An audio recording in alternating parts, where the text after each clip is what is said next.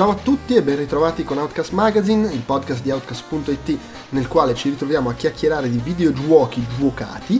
Outcast Magazine fa parte del feed Outcast, la voce dei videogiocatori borderline, dove finiscono tutti i nostri podcast dedicati ai videogiochi eh, e che in questo periodo è particolarmente ricco perché stiamo pubblicando un po' di podcast su varie fiere di, di videogiochi, eh, già ne sono usciti, altri ne arriveranno a breve, quindi insomma tenetelo eh, d'occhio. Il feed lo trovate su iTunes, Podbean, Spotify, Stitcher, eh, potete ascoltare il podcast anche sul sito su outcast.it, eh, c'è lo streaming insomma nel, nel, post dell'episodio e ci potete anche ascoltare su YouTube, ci trovate come Outcast Live nel nostro canale, eh, tra l'altro su YouTube nella descrizione dell'episodio ci sono i minuti dei singoli argomenti, quindi potete saltare di qua e là cliccandoci sopra. In tutti questi luoghi trovate anche Outcast e tutti i podcast, che è il feed con tutto quello che facciamo, e ovviamente trovate i nostri altri podcast, fra cui per esempio vi segnalo Outcast Weekly, ogni settimana, quando riusciamo, si parla per lo più di videogiochi, ma non solo.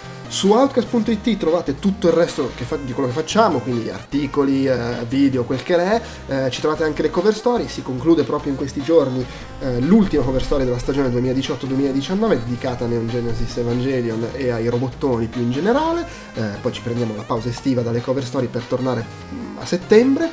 Eh, vi ricordo che se volete contattarci ci sono il modulo dei contatti sempre sul sito, l'email podcast.it e i social network, siamo Outcast Live su Instagram, su Twitter e su Facebook, sia con la pagina ufficiale, sia con il gruppo di discussione dove potete venire a chiacchierare fra di voi e con noi. Infine, se vi piace quello che facciamo, vi invito come sempre a condividere i nostri contenuti sui social network, a darci voti e recensioni su iTunes e se volete anche aiutarci sul piano economico con spese fisse, spese occasionali e investimenti per magari andare a seguire fiere e poi fare podcast, potete fare acquisti tramite i link convenzionati che trovate sul sito Amazon Italia, Amazon UK, Tostadora, eh, Epic Game Store, le magliette nostre su Threadless e potete anche farci donazioni dirette, eh, occasionali con PayPal, ricorrenti con Patreon. In quest'ultimo caso, tra l'altro, vi sbattiamo il nome della Hall of Fame a ringraziamento e testimonianza imperituri della vostra generosità. È tutto, buon podcast!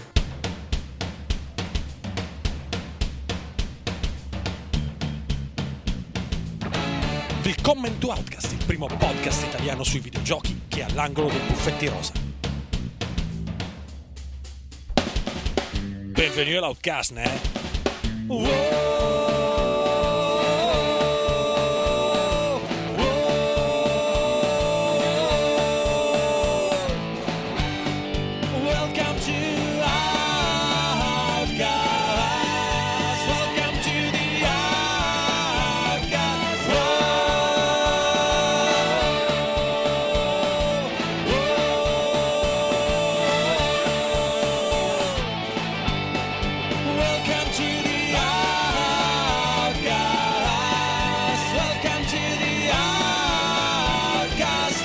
Allora, eccoci qua pronti per chiacchierare di giochi giocati. Io sono Andrea Maderna, con me oggi ci sono il tossicodipendente Stefano Talarico. Ed è Golla! Proprio lui! Eh, l'uomo dei DLC, suppongo, visto quello che mette in scaletta Alessandro De Luca. Ciao a tutti! Non solo DLC, ma anche balistica. No, non solo DLC, anche espansioni. e, aggi- e, aggiornamenti e patch. E, e, no, vabbè, è vero. E eh, beh, poi abbiamo un uomo in mutande. che bella immagine. E tra poco neanche quelle. Uh, e, tra, e, e, questo lo diciamo a favore del della mezza donna che ci segue. Forse. Vabbè, ma facciamolo subito video questo hangout allora. ma insomma, non so quanto convenga. Ecco. No, infatti, non, non, c'è molto da guadagnarci, a parte probabilmente un ban da, da, da, da hangout. Eh, va bene, allora, siamo qua per chiacchierare le cose che abbiamo giocato di recente. Tra l'altro, questo direi sarà l'ultima volta che lo facciamo prima della pausa estiva, o magari l'ultima volta che lo facciamo e basta. eh, e la mano timidamente accarezza. Cosa? Beh, visto Beh. che era senza mutande, puoi fare due più due. ah, ok. Qui dopo domani tirano giù i piloni del, del, ponte, quindi non so, io sono a 400 metri di distanza, quindi Vabbè, non si sa mai. Beh, quindi hai altri motivi per, per toccarli. Per. Va bene, allora, eh, cominciamo da Stefano, che mi pare di capire è qua solo per parlare dell'eroina. Sì, eh. ma in realtà posso, cioè in realtà visto che sto anche giocando all'eroina mentre ne parlo, che diventa una roba subito super meta. Po- posso anche stare qui a sentire commenti stupidi su quello che dite mentre continuo a giocare. Ok, va bene, apprezziamo il, il fatto che siano commenti stupidi. Beh, beh, pretendete dei commenti intelligenti da me dopo No, no, 5 perché- anni che ci conosco, 7 anni che ci conosciamo. È importante, si aggiunge un po' di umorismo. Eh, però sì, appunto, stai giocando a Football Manager, sei già a 200 ore? No, no, sono... ho, comi- ho cominciato poco dopo eh, l'annuncio delle tre del Game Pass Ultra, sto cazzo, come si chiama? Eh, Perché è incluso, giusto? Perché è incluso, sì, tra, Ok. tra l'altro sì. no, eh, e, e anzi, du- 2019. 2019, sì. Ok. Eh, Ma perché tra- quindi è uscito tipo in autunno? No, è uscito, sì, esce sempre, Novembre esce, 2018. esce sempre di solito a eh, il weekend dei morti, Ok, in sì, sì, maniera vabbè, molto la- simbolica. La classica roba da gioco sportivo, esce a inizio stagione vera con l'anno Sì, sì, sì. dopo. Sì, esce sempre tipo il, il- mm, sì, il weekend dei morti è il 2 novembre. Sì, sì, sì. Eh, sì. Quindi, quindi sì, Eh, tra parentesi, io non, non avevo giocato, avevo, fi- fino all'anno scorso mi arrivavano i codici promozionali da recensire, eh, però l'anno scorso effettivamente ero senza redazione, quindi non, non ci ho giocato e non ne ho scritto. Pensa se facevo il contrario. Ehm, però appunto non avendoci giocato diciamo che ho perso l'anno scorso. Quest'anno non, non mi sono arrivati i codici non ci avevo giocato fino all'uscita del Game Pass perché appunto figata nel Game Pass c'è Football Manager facciamo il Game Pass immediatamente perché a quel punto ne vale la pena Io vorrei, vorrei qui sottoline- mi inserisco a sottolineare una cosa. Chi sta ascoltando e pensa, vabbè, però che pezzente, cioè ti piace, ci giochi solo se te lo regalano, ma vaffanculo. eh. E da un lato assolutamente vero, dall'altro però dovete anche prendere queste osservazioni come le parole di un alcolista che sta cercando di, di disintossicarti. sì Cioè, no infatti, se ma mi arriva infatti, gratis, cioè, e vabbè, allora questa è come si dice, mi, mi stai facilitando la, la tossicodipendenza. Se però me lo devo comprare, allora magari Sì. riesco. No, che poi in realtà anche l'anno scorso me l'hanno regalato, ma appunto non avendo lo sprone di scriverne, eh, non- facevo anche fatica a trovare il tempo libero. e- Invece quest'anno ha vinto la droga. No, quest'anno ha vinto la droga anche perché poi eh, appunto que- questa cosa dell'annuncio del Game Pass è arrivata nel momento in cui, minchia, però vorrei troppo giocare a qualcosa, ma non ho voglia di attingere al backlog, eh, allo stesso tempo non ho voglia di comprarmi un singolo gioco, cioè proprio il fatto abbonamento, tra l'altro per due anni, per una botta di culo incredibile, perché ho trovato dei codici annuali a poco, ho comprato due anni, li ho convertiti e boom eh, così me lo dimentico. E, mi è stata proprio la- la- l'eroina nel braccio, la, la- spada, la spada nel braccio. E, mh, comunque sì, no, insomma, non- detto che l'anno scorso non ci ho giocato e quest'anno mi è, mi è piovuto dal cielo, eh, lo trovo molto figo, lo trovo tra l'altro meglio di come l'avevo lasciato. Eh, perché banalmente eh, è, è- ha abbandonato ogni pretesa di ti diamo anche la versione un po' più edulcorata se c'hai meno tempo, ma anzi ti diamo la roba grossa che prima era grossa e adesso è ancora più grossa e quindi c'hai proprio ogni, cioè, ogni cagata che prima era gigantesca adesso è proprio una roba che de- devi perdere le mezz'ore solo per quello. Eh, infatti io che poi in realtà non ho tutto sto tempo ma avevo solo bisogno di un richiamino eh, eh, un sacco di cose le sto diciamo delegando il più possibile perché come negli ultimi football negli ultimi tipo sei anni di football manager a questa parte c'è una larga fetta di incarichi e micro incarichi che puoi delegare ai tuoi collaboratori. E, mh, diciamo che in generale appunto poi eh, non avendoci effettivamente passato il tempo necessario a stilare una vera valutazione del di Football Manager che di solito ammonta intorno alle mille ore ehm, mi sembra di capire che in generale la prima cosa che noti è che è tutto molto più profondo proprio a livello delle micro cose come può essere eh, il report dello scout che ti parla del giocatore.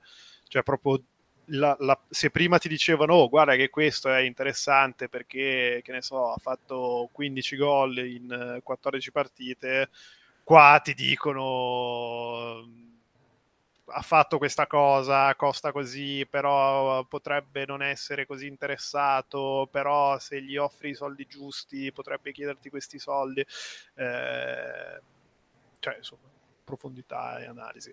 Eh, un'altra cosa abbastanza tosta è il livello di, di, profondità della tattica che l'hanno, lì l'hanno proprio approfondito parecchio con eh, addirittura l'impostazione tattica comincia facendoti scegliere uno, uno, stile tattico che può essere, che ne so, tiki-taka, eh, catenaccio, contropiede diretto. Cioè, tu prima decidi a monte che, che tattica, che stile tattico vuoi e a quel punto, che ovviamente vabbè, ha tutta una serie di mentalità, di, di stili di possessi palla, che, quel, che, solo a quel punto si applicano a un modulo lui ovviamente ti suggerisce i moduli migliori moduli migliori che si applicano a, quel, a quella mentalità, ma eh, tu puoi decidere ovviamente di cambiarli, di personalizzarli e, ehm, e poi vabbè, da, da lì disponi i giocatori, c'hai, so, c'hai, le solite robe allucinanti di allenamento, di allenamento dei singoli,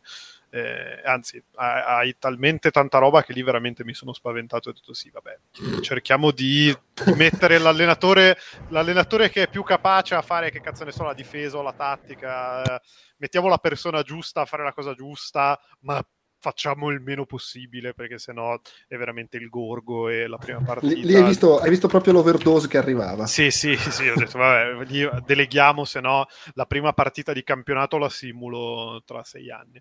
E, ehm, che altro? Non, non, saprei, mi sembra che ci sia un po' più di... Uh, di pulizia per quanto riguarda il lato comunicazioni all'interno del gioco. Uh, sempre al netto del fatto che quando parli con i giocatori sono degli idioti che non capiscono quello che gli dici, uh, però tipo i giornalisti mi sembrano un po' meno idioti, mi sembra che le, le prese di posizioni e le eh, risposte... Attenzione, football manager schiavo del potere. sì, esatto. E mi sembra che i giornalisti siano un po' più capaci di comprendere quello che gli dici durante le conferenze stampa, posto il fatto che le risposte sono sempre quelle prestampate, eh, però vabbè, mi, le hanno un po' ripulite, hanno in generale ripulito tutta la parte della localizzazione che non era brillantissima.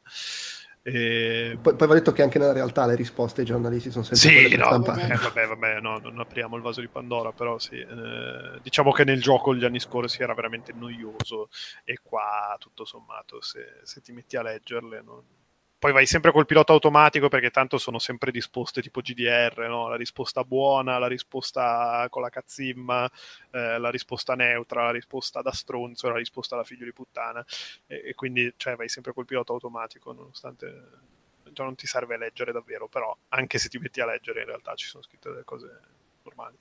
E hanno migliorato il, il, la visualizzazione 3D delle partite simulate, che non è più... cioè è sempre un po' pali nel culo che si muovono, ma un po' meno pali nel culo rispetto agli anni scorsi, tanto che quest'anno sono passato alla visuale 3D dopo anni in cui continuavo imperterrito a usare quella 2D.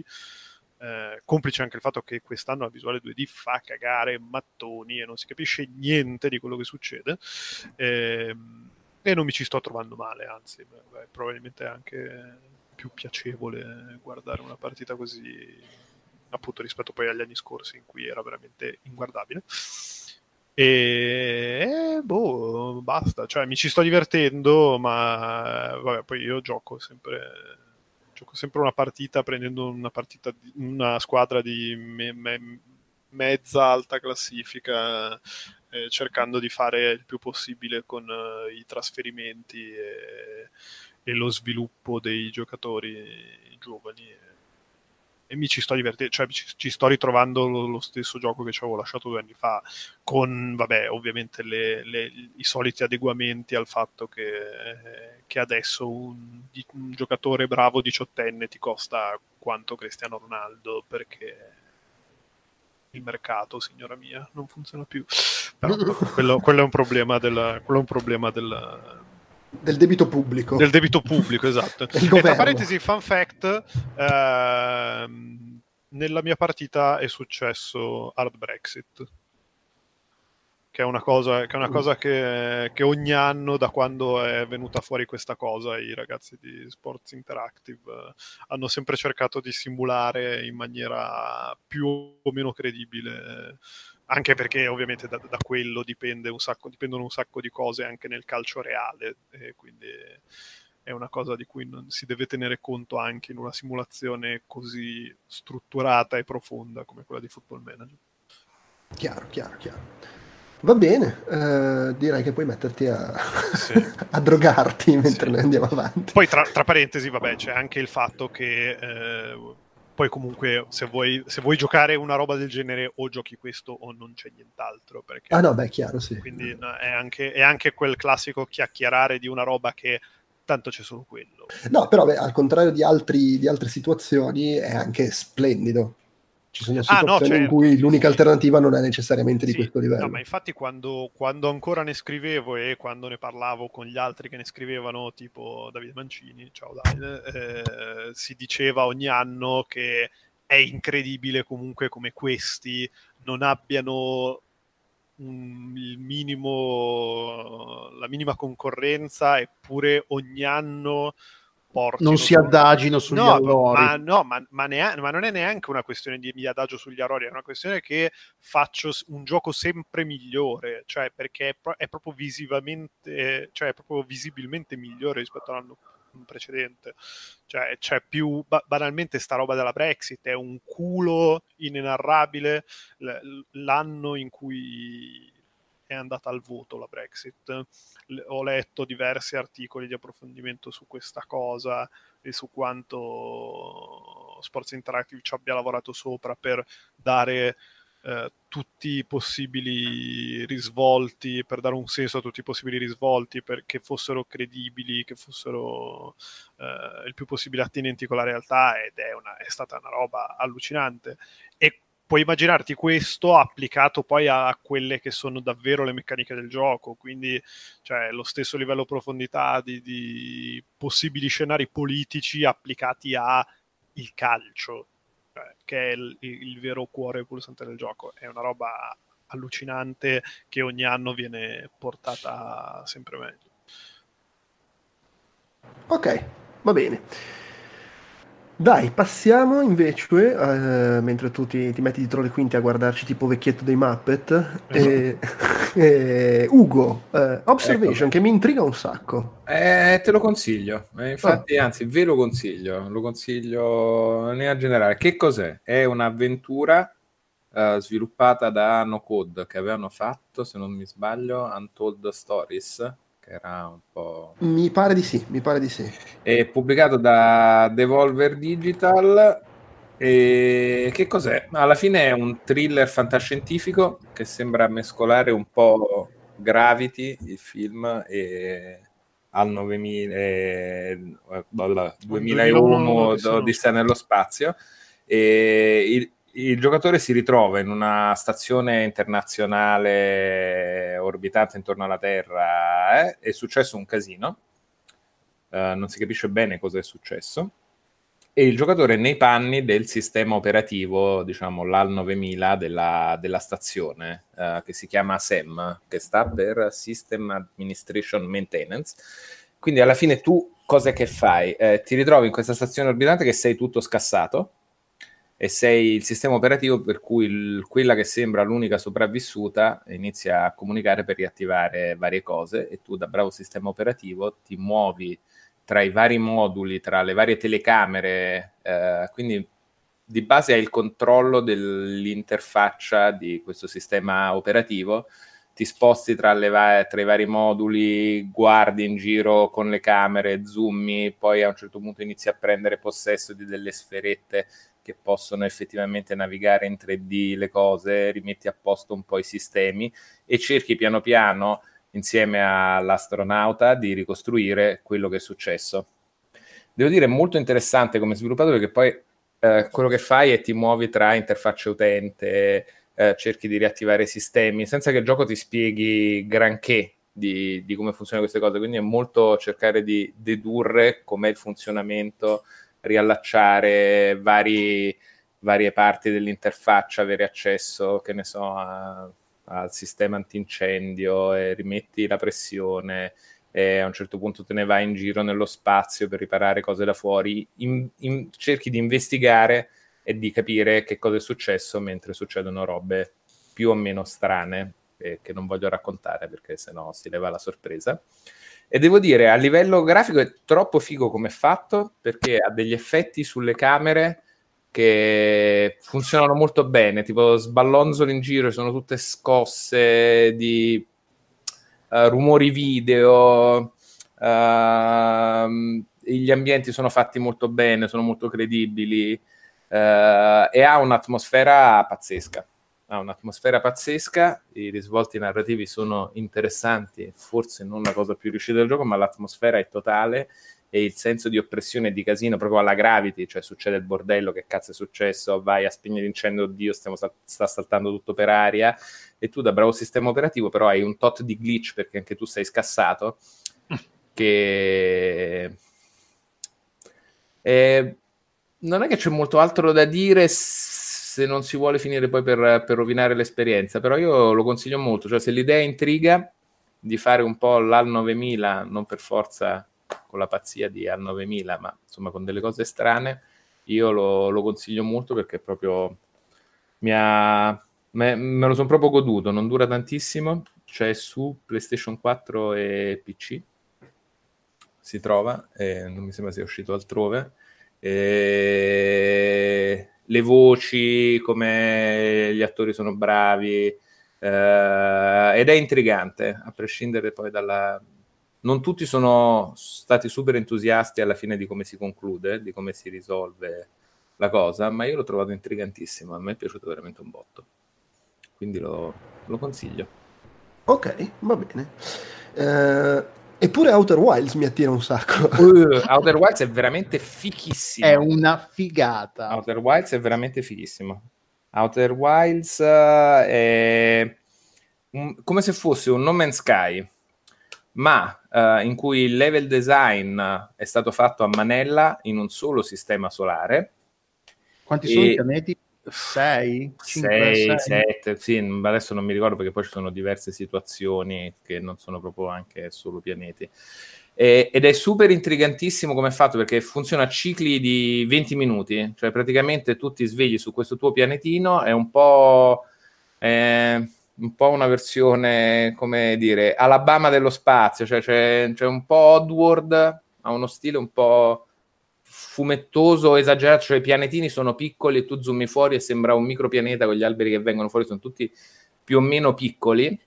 Sì, con... quelli più grossi, cioè, sì. a parte che tanti non li, non, è impossibile girarli perché sono difficili da navigare, però poi cir- fai la circumnavigazione in un minuto, due con l'astronavicella. Sì, sì, sì, è Quindi tutto sì, molto concentrato, sì. ma designato veramente da Dio, perché in questo gioco dura all'inizio 20 minuti perché la galassia in realtà esplode, il Sole va in supernova e spacca tutto.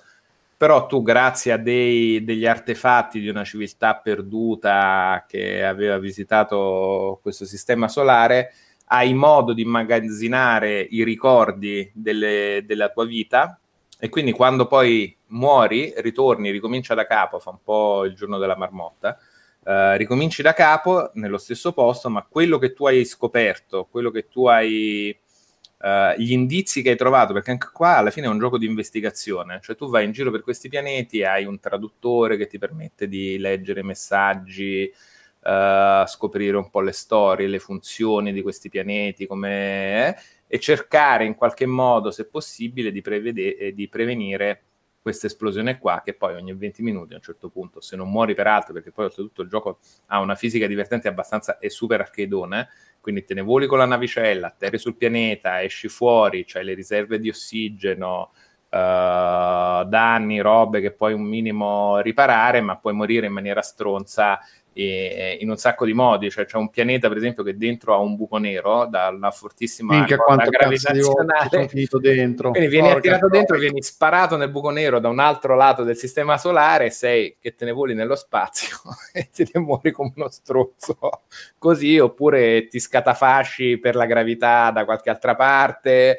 E come sono designati i livelli? Cioè, tu ogni cosa trovi degli indizi che poi vanno, vengono memorizzati nella... Volevo solo dire che designati mi piace tantissimo. Ma di progettati. sì, progettati, eh, scusate, è deformazione professionale, scusate.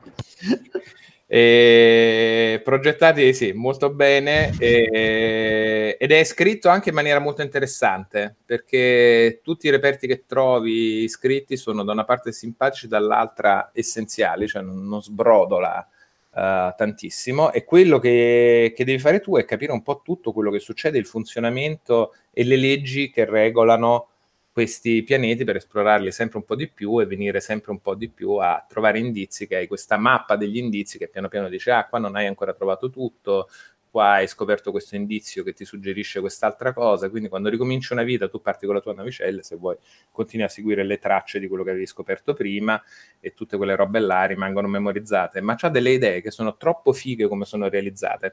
Cioè per esempio un, un sistema binario di due pianeti, uno è tutto pieno di grotte e di groviera ed è un po' più grande e ha intorno questa luna sabbiosa che essendo sabbiosa uh, il pool gravitazionale del primo pianeta risucchia via pian piano la sabbia.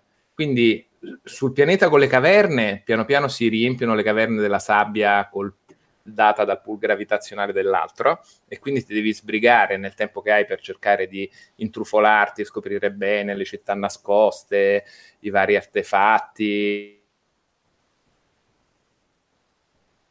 Non lo sento più. Ah, ecco.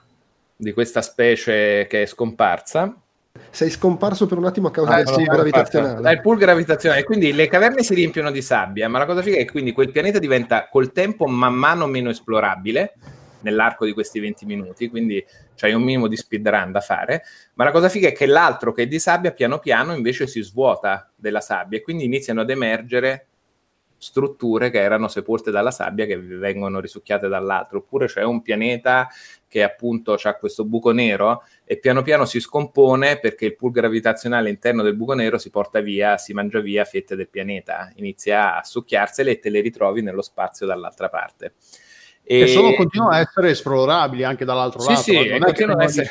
sì, sì. Ma, è, ma è veramente pazzo il gioco ed è troppo pensato bene perché poi è completamente non lineare, nel senso tu decidi quale pianeta andarti a esplorare, quale luna e qualche indizio, qualche cosa nuovo, un minimo di progresso lo fai sempre sulla mappa generale di cercare di capire le cose. E poi ti ritrovi appunto meccanismi alieni che all'inizio non capisci come cazzo funzionano, leggi di fisica strana, pietre quantistiche che se le guardi ci sono, ti giri, ti rigiri, non ci sono più, dove cazzo sono finite, eh, posso usarle in qualche modo uh, c'è il traduttore uni- universale appunto per queste cose qua, ma hai anche un radar che piano piano che scopri delle prove puoi avercele mappate in modo tale che sul radar poi ti indica dove sono e puoi riseguirli e andare magari col pilota automatico direttamente là, pianeti che hanno delle leggi molto particolari su quanto sono grandi fuori e quanto lo sono dentro, senza stare a, a rovinare troppe sorprese. È veramente estremamente divertente, sfizioso e intrigante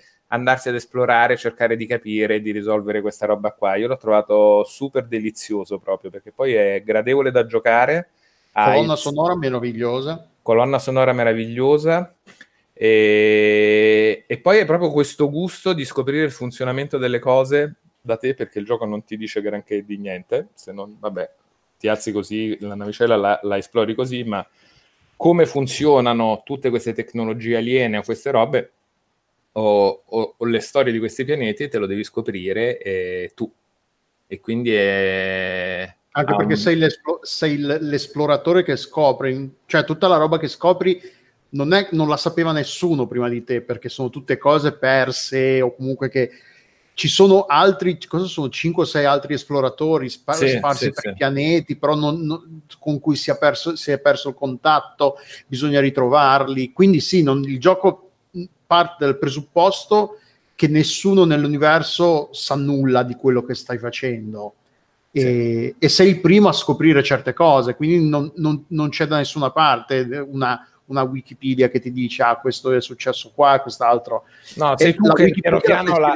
Esattamente, piano piano tu riempi questa Wikipedia e vai a ricostruire un po' tutta questa storia ed è molto uh, intrigante questo sistema di che ogni volta ricominci, muori perché muori e ti risvegli là, oppure esplode l'universo e ti risvegli là tu alzi gli occhi al cielo come prima scher- proprio all'inizio del gioco, hai lo sguardo puntato verso il cielo, che è quello che diventa il punto iniziale dal tuo pianetino madre. E, e succede anche che... lì una cosa subito. Esattamente, esattamente. e quindi pian piano che ricostruisci, quando alzi lo sguardo al cielo, dici: Ah, ma quella è la stazione. Ah, il cannone che. Ah, minchia, ma poi c'è la cometa. Ah, è vero. E piano piano ti fai tutta questa mappatura mentale e di indizi e di cose che ti spinge all'esplorazione. Io non ne ho visto parlare troppo in giro sui siti italiani, sulla stampa italiana e non ho capito perché, perché secondo me è un candidato... In non penso che ci abbia parlato, non ne ha parlato nessuno. È una roba fuori di testa. Perché... Rock Paper Shotgun ne, parla, ne, ha parlato, però in Italia...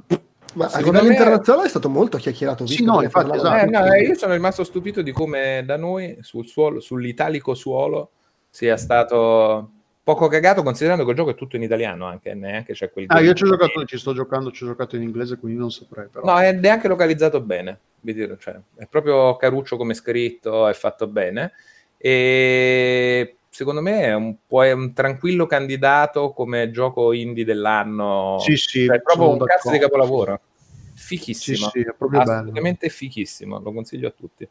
Ah, ma fa, fa, in piccolo certe cose che ha fatto Prey, se vogliamo, a, quel, a quel, quell'idea che di un, di, un, di un, per quanto sia un universo, è una cosa che non ti dà questa, che ovviamente volge a suo favore, gioca a suo favore, il fatto che essendo un universo e facendotelo eh, esplorare in, in, in, bocconi da 20 minuti, non ti, non ti dà tendenzialmente tende a non darti questa sensazione, oh madonna c'è troppa roba, non so cosa faccio, cosa non faccio. Hai 20 minuti, ogni volta che ti svegli dici ok, vado lì e faccio questo. Ed è molto più gestibile anche a livello... Io divento abbastanza ansioso con gli open world proprio perché c'è questa cosa del oh madonna c'è troppa roba da fare, cosa faccio, cosa non faccio. Se vado lì mi perdo quello, ah madonna. No, invece no, in Outer, World, Outer Wilds non c'è questa cosa perché ti dice hai 20 minuti, fai questo che vuoi in 20 minuti, riparti da zero, cioè non riparti da zero, si resetta, vai, continui e quindi è, è molto più gestibile per quanto sia un universo ha questa sensazione di una cosa molto più contenuta. È un sistema solare un universo. Sì. Eh sì, è un, è un, sistema solare e quindi eh, ha questa sensazione di, di, di, cose che piano piano scopri, accedi, sblocchi, capisci come arrivare da una parte, nel il primo pianeta c'è una, una struttura che è inaccessibile dal, dalla superficie, allora dici, ma, ah, ma, allora ci si arriva da sottoterra, ma come ci si arriva da sottoterra? E piano piano lo scopri, tutte queste cose qua. È, cioè, sì, sì, è proprio una figata. Straconcordo, tra l'altro è incluso nel Game Pass, appunto, di, da, in cui è inclusa la droga Esatto. Però se, se, avete il Game Pass, ma anche se non l'avete, perché è ancora in offerta però, per circa una settimana su PC a un euro, cioè Minchia. pagare un euro per questo no, è un cazzo di capolavoro. Sì, ma sì. sì ma Fiondatevi, prendetevelo se non volete giocarlo adesso, tenetevelo in caldo per periodi più bui, ma assolutamente e comunque il Game Pass su PC costa eh, quando, perché adesso è in offerta un euro eh, adesso, adesso, no vabbè ma adesso funziona adesso puoi, puoi, convertire il tuo abbonamento con un euro cioè il tuo abbonamento già esistente con un euro.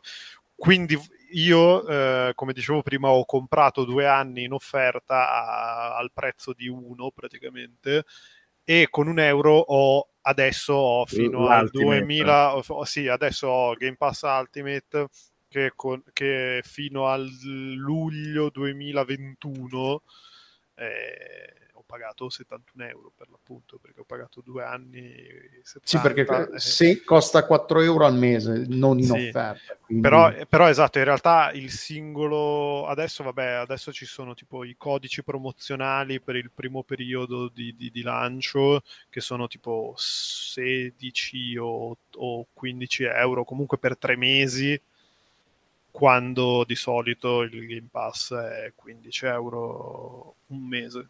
Quindi, vabbè, comunque, in, in, come, come, vada vada è super economico. Sì, nettamente. Ok, figa, è partito alla grandissima questo episodio di Outcast Magazine. Eh, proseguiamo così, sono figata. Ugo, Cadence of Hero, è bello? Eh, no, sì, è caruccetto. È caruccetto. Eh... Eh, però già stai calando il tiro. Eh. Sì, eh, vabbè, ma siamo partiti dal gioco dell'anno. Siamo, arriviamo sì, da, siamo partiti comunque da capolavoro. Esatto, eroina, figata e gioco dell'anno. Siamo partiti sì. in effetti. Era difficile mantenere questo livello per tutta no, la eh, puntata. Eh, sì. Eh, che cos'è? Una, una crasi tra Crypt of the Necrodancer e a Link to the Past, volendo. Eh, e quindi che cos'è? Ah, il, il roguelite rhythm and game di Crypt of the Necrodancer, per cui ogni movimento che fai Uh, lo fai a, cerchi di farlo a ritmo con la musica che c'è sotto, i nemici fanno altrettanto, in ogni schermatina devi uh, cercare di uccidere tutti i nemici per prendere il diamantino, piano piano ti fai l'equip classico alla Zelda, risolvi enigmi, esplori la mappa, ci sono dei dungeon, ci sono dei boss, prendi gli strumenti e prendi pezzi di cuore, sei un attimo più resistente. È un come... roguelike. Eh? Sì, un po' roguelike è come in Crypt of the Necrodancer, appunto quando muori per esempio perdi tutte le ropie ma non gli strumenti unici magari che hai raccolto, sì, sì, so, sì. il rampino, l'arco, uh, le bombe o cose varie e piano piano ti rifai strada, trovi save point uh, che ti fanno diciamo respawnare lì quando muori e ti esplori la mappa. È caruccetto.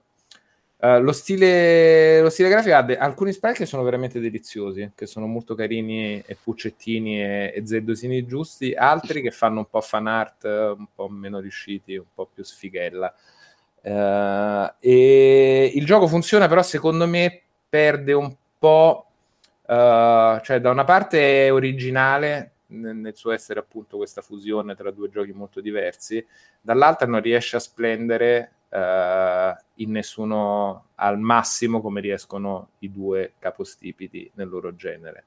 Perché come rhythm and game roguelike è un po' più all'acqua di rose rispetto a Crypt of the Necrodancer e il ritmo è importante, ma se vuoi puoi addirittura disattivare del tutto la necessità di andare a tempo e diventa proprio quasi un gioco a turni. Uh, le musiche che dovrebbero essere punto focale, alcune sono dei remix delle musiche di Zelda molto belli e riusciti, altri un po' meno, e questo è un po' un crimine considerando il genere e il gioco e le musiche di cui stiamo parlando. E in quanto Zelda c'è un po' quella sensazione di rottura di balle, di addio sono morto, adesso non ho più la pala, cioè alcuni oggetti tipo pala e fiaccole che sono degli oggetti anche un po' di Crypt of the Necrodancer, li perdi, li devi ritrovare. Uh, ti si resetta un po' quel senso di avanzamento costante che, che hanno gli Zelda classici e di avventura. In alcuni aspetti non è chiarissimo le cose che ti chiede di fare non, non l'ho trovato pulitissimo. Poi è caruccetto e si lascia giocare. Il prezzo un po' altino, forse, se proprio dobbiamo fare un discorso di quel tipo. Sì, che è il motivo principale per cui l'ha, l'ha bocciato Coso, Vito Juvara nella recensione. Cioè, sì, carino, però insomma un po' poca cosa e a questo prezzo non, non, non lo consiglio. Era Quanto costa? 25, tipo una roba no, sì. Esatto, sì. Eh, poi non, non, è fatto male, eh. comunque è godibile e me lo sono giochicchiato anche se non l'ho ancora finito. Uh, con uh, piacere, ma un, po', un, po', acqua fresca per entrambi i titoli. Cioè, secondo me non riesce a. È, è interessante come idea, eh, il lavoro che hanno fatto per applicare la formula di Crypt of the Necrodancer su Zelda è anche a suo modo azzeccato, però alla fine non riesce a brillare in nessuno dei due, dei due punti insomma, di origine. Quindi è uno Zelda abbastanza debole e un Crypt of the Necrodancer un po' azzoppato. Quindi... Vabbè. Basta che mi viene la depressione, andiamo avanti.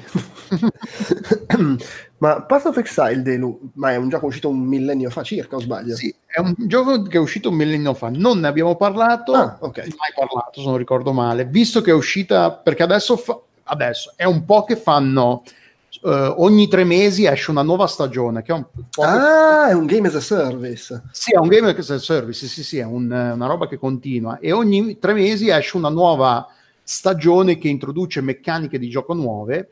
E tra l'altro, meccaniche di gioco nuove, alcune relativamente semplici, altre di una complessità a, a, a disarmante e comunque cos'è Path of Exile? È uscito nel 2013, 2006, 2013, 2013. e poi è tornato nel passato. sì, sì, è uscito poi l'anno è, vabbè comunque è uscito nel 2013 inizialmente. E quindi va avanti da sei anni, è sviluppato da Good, uh, Good Grinding Games, qualcosa del genere, non mi ricordo, GGG comunque, studio neozelandese, ed è un action RPG alla Diablo visione isometrica leggermente rialzata in 3D, è tale quale, funziona come quello. Ed è al momento, non è che abbia così tanti concorrenti sul mercato, diciamo, però è probabilmente il miglior RPG attualmente, action RPG attualmente disponibile. Eh, il problema di Path of Exile è che è di una complessità mostruosa. È, è, il, il sistema di crescita dei personaggi è, non so se ve lo ricordate, è simile, molto vagamente simile alla sferografia di Final Fantasy X. Oh, Quindi ogni volta, uh, sì, ogni volta, beh, no, come idea il, il sistema è carino. ricordi il Walone che ci giocava in ufficio. Esatto, ogni volta che eh, il personaggio sale di livello puoi selezionare un nodo aggiuntivo. Quindi vai avanti. Eh. Il proble- problema, tra virgolette, di Path of Exile è che la sferografia di Path of Exile è enorme ci saranno boh, 200-300 nodi, ma forse anche di più. E la caratteristica particolare è che ogni persona ci sono sei classi di personaggi iniziali e la differenza tra le sei classi è che fondamentalmente che la posizione eh, di partenza al centro della sferografia, che quindi ti indirizza in una certa direzione, quindi le, le classi di, basate destrezza piuttosto che intelligenza, piuttosto che forza a grandi linee è quello, però quella è l'unica cosa che contraddistingue le, eh, le classi, perché poi eh, il sistema di abilità eh, del gioco è tutto basato su queste gemme che vanno incastonate sul, sui pezzi di equipaggiamento, che hanno i castoni su cui eh, infilarle, che vanno da 1 a 6. Eh, quindi tu butti le, le abilità sul, sui, attacchi cas- eh, le, le, gemme sui castoni del, dell'equipaggiamento e hai accesso a quell'abilità e non c'è limitazione che non siano, che non siano le, eh, i requisiti di forza, intelligenza e destrezza. Quindi perso- tutti i personaggi possono usare tutti, tutte le, abilità presenti nel gioco a patto di soddisfarne i, i requisiti eh, sati- delle statistiche. Ed è una roba enorme perché poi c'è, c'è, questa cosa che tutti dicono: il tuo primo personaggio sarà sicuramente, a meno che tu non segua una guida di gente che ci gioca da mesi, anni, il tuo primo personaggio fa- sarà sicuramente una merda perché è impossibile riuscire a fare qualcosa di decente, qualcosa di con cognizione di causa all'inizio perché sono, c'è una marea, una montagna di informazioni che ti viene t- tira- tirata addosso praticamente da subito e cioè il gioco non ti dice letteralmente un cazzo, quindi è da una parte interessante e divertente eh, scoprirlo un po' da soli, un po' con l'aiuto delle varie guide che ci sono, perché poi vabbè, in sei anni di contenuti anche sorpassati e obsoleti, perché poi ci, tra i vari aggiornamenti e tutto il resto, tante cose che andavano bene due anni fa ormai non vanno più bene, però sì, roba su cui documentarsi ce n'è, però non è detto che la gente abbia vo- tempo e voglia di stare lì a leggere e a, a, a, guardare video per poter giocare. Tanta gente vuole prendere, che poi è una caratteristica degli action RPG, è questa cosa che prendi i giochi, fai un'oretta ad ammazzare mostri alla cazzo come ti viene, poi stacchi e finita lì. Eh, però sì, se si ha la costanza, la voglia di, di approfondirlo e di non lasciarsi scoraggiare dal, dall'enormità di quello che ci sia, eh, eh, che si ha davanti quando si inizia, è un gioco che ha una profondità enorme, la, la, la, la, ricchezza di build che è possibile creare, abilità melee piuttosto che ma- la magia con gli archi, perché poi un'altra cosa, non solo non ci sono limitazioni di, di, di skill, non ci sono limitazioni di armi anche, quindi tu puoi fare un, un, arciere che lancia palle di fuoco piuttosto che un, un, guerriero con una mazza a due mani che, boh, non so, che, che lancia le magie. Ci sono tutte queste combinazioni assurde e, ed è, boh, sì, è enorme, è una roba e ogni tre mesi lanciano una, una nuova stagione, anzi loro la chiamano League, ogni, una nuova lega che introduce eh, una delle meccaniche completamente nuove che non si sono mai viste nel, nel gio- nel, nei mesi precedenti. Questa, questo mese è Legion,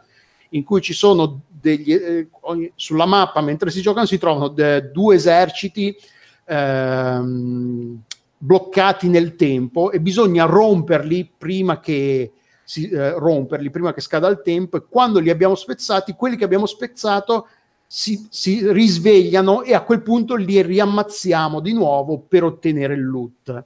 E questa è una cosa, ed è una delle meccaniche relativamente più semplici. Quella della, della, della uh, stagione prece- della Lega precedente era Synthesis, che era una roba complessissima e, e, e, alcune di queste meccaniche poi finiscono nel cosiddetto core, nel gioco vero e proprio, perché poi c'è un gioco, ci, tutto quello che viene fatto nella Lega viene travasato alla fine della Lega finisce nel gioco principale, a cui pra- non penso che ormai giochi praticamente più nessuno, perché giocano tutti alle leghe con cadenza mensile. E alcune que- delle meccaniche delle leghe sono diventate parte integrante de- del core, del gioco vero e proprio, altre invece no.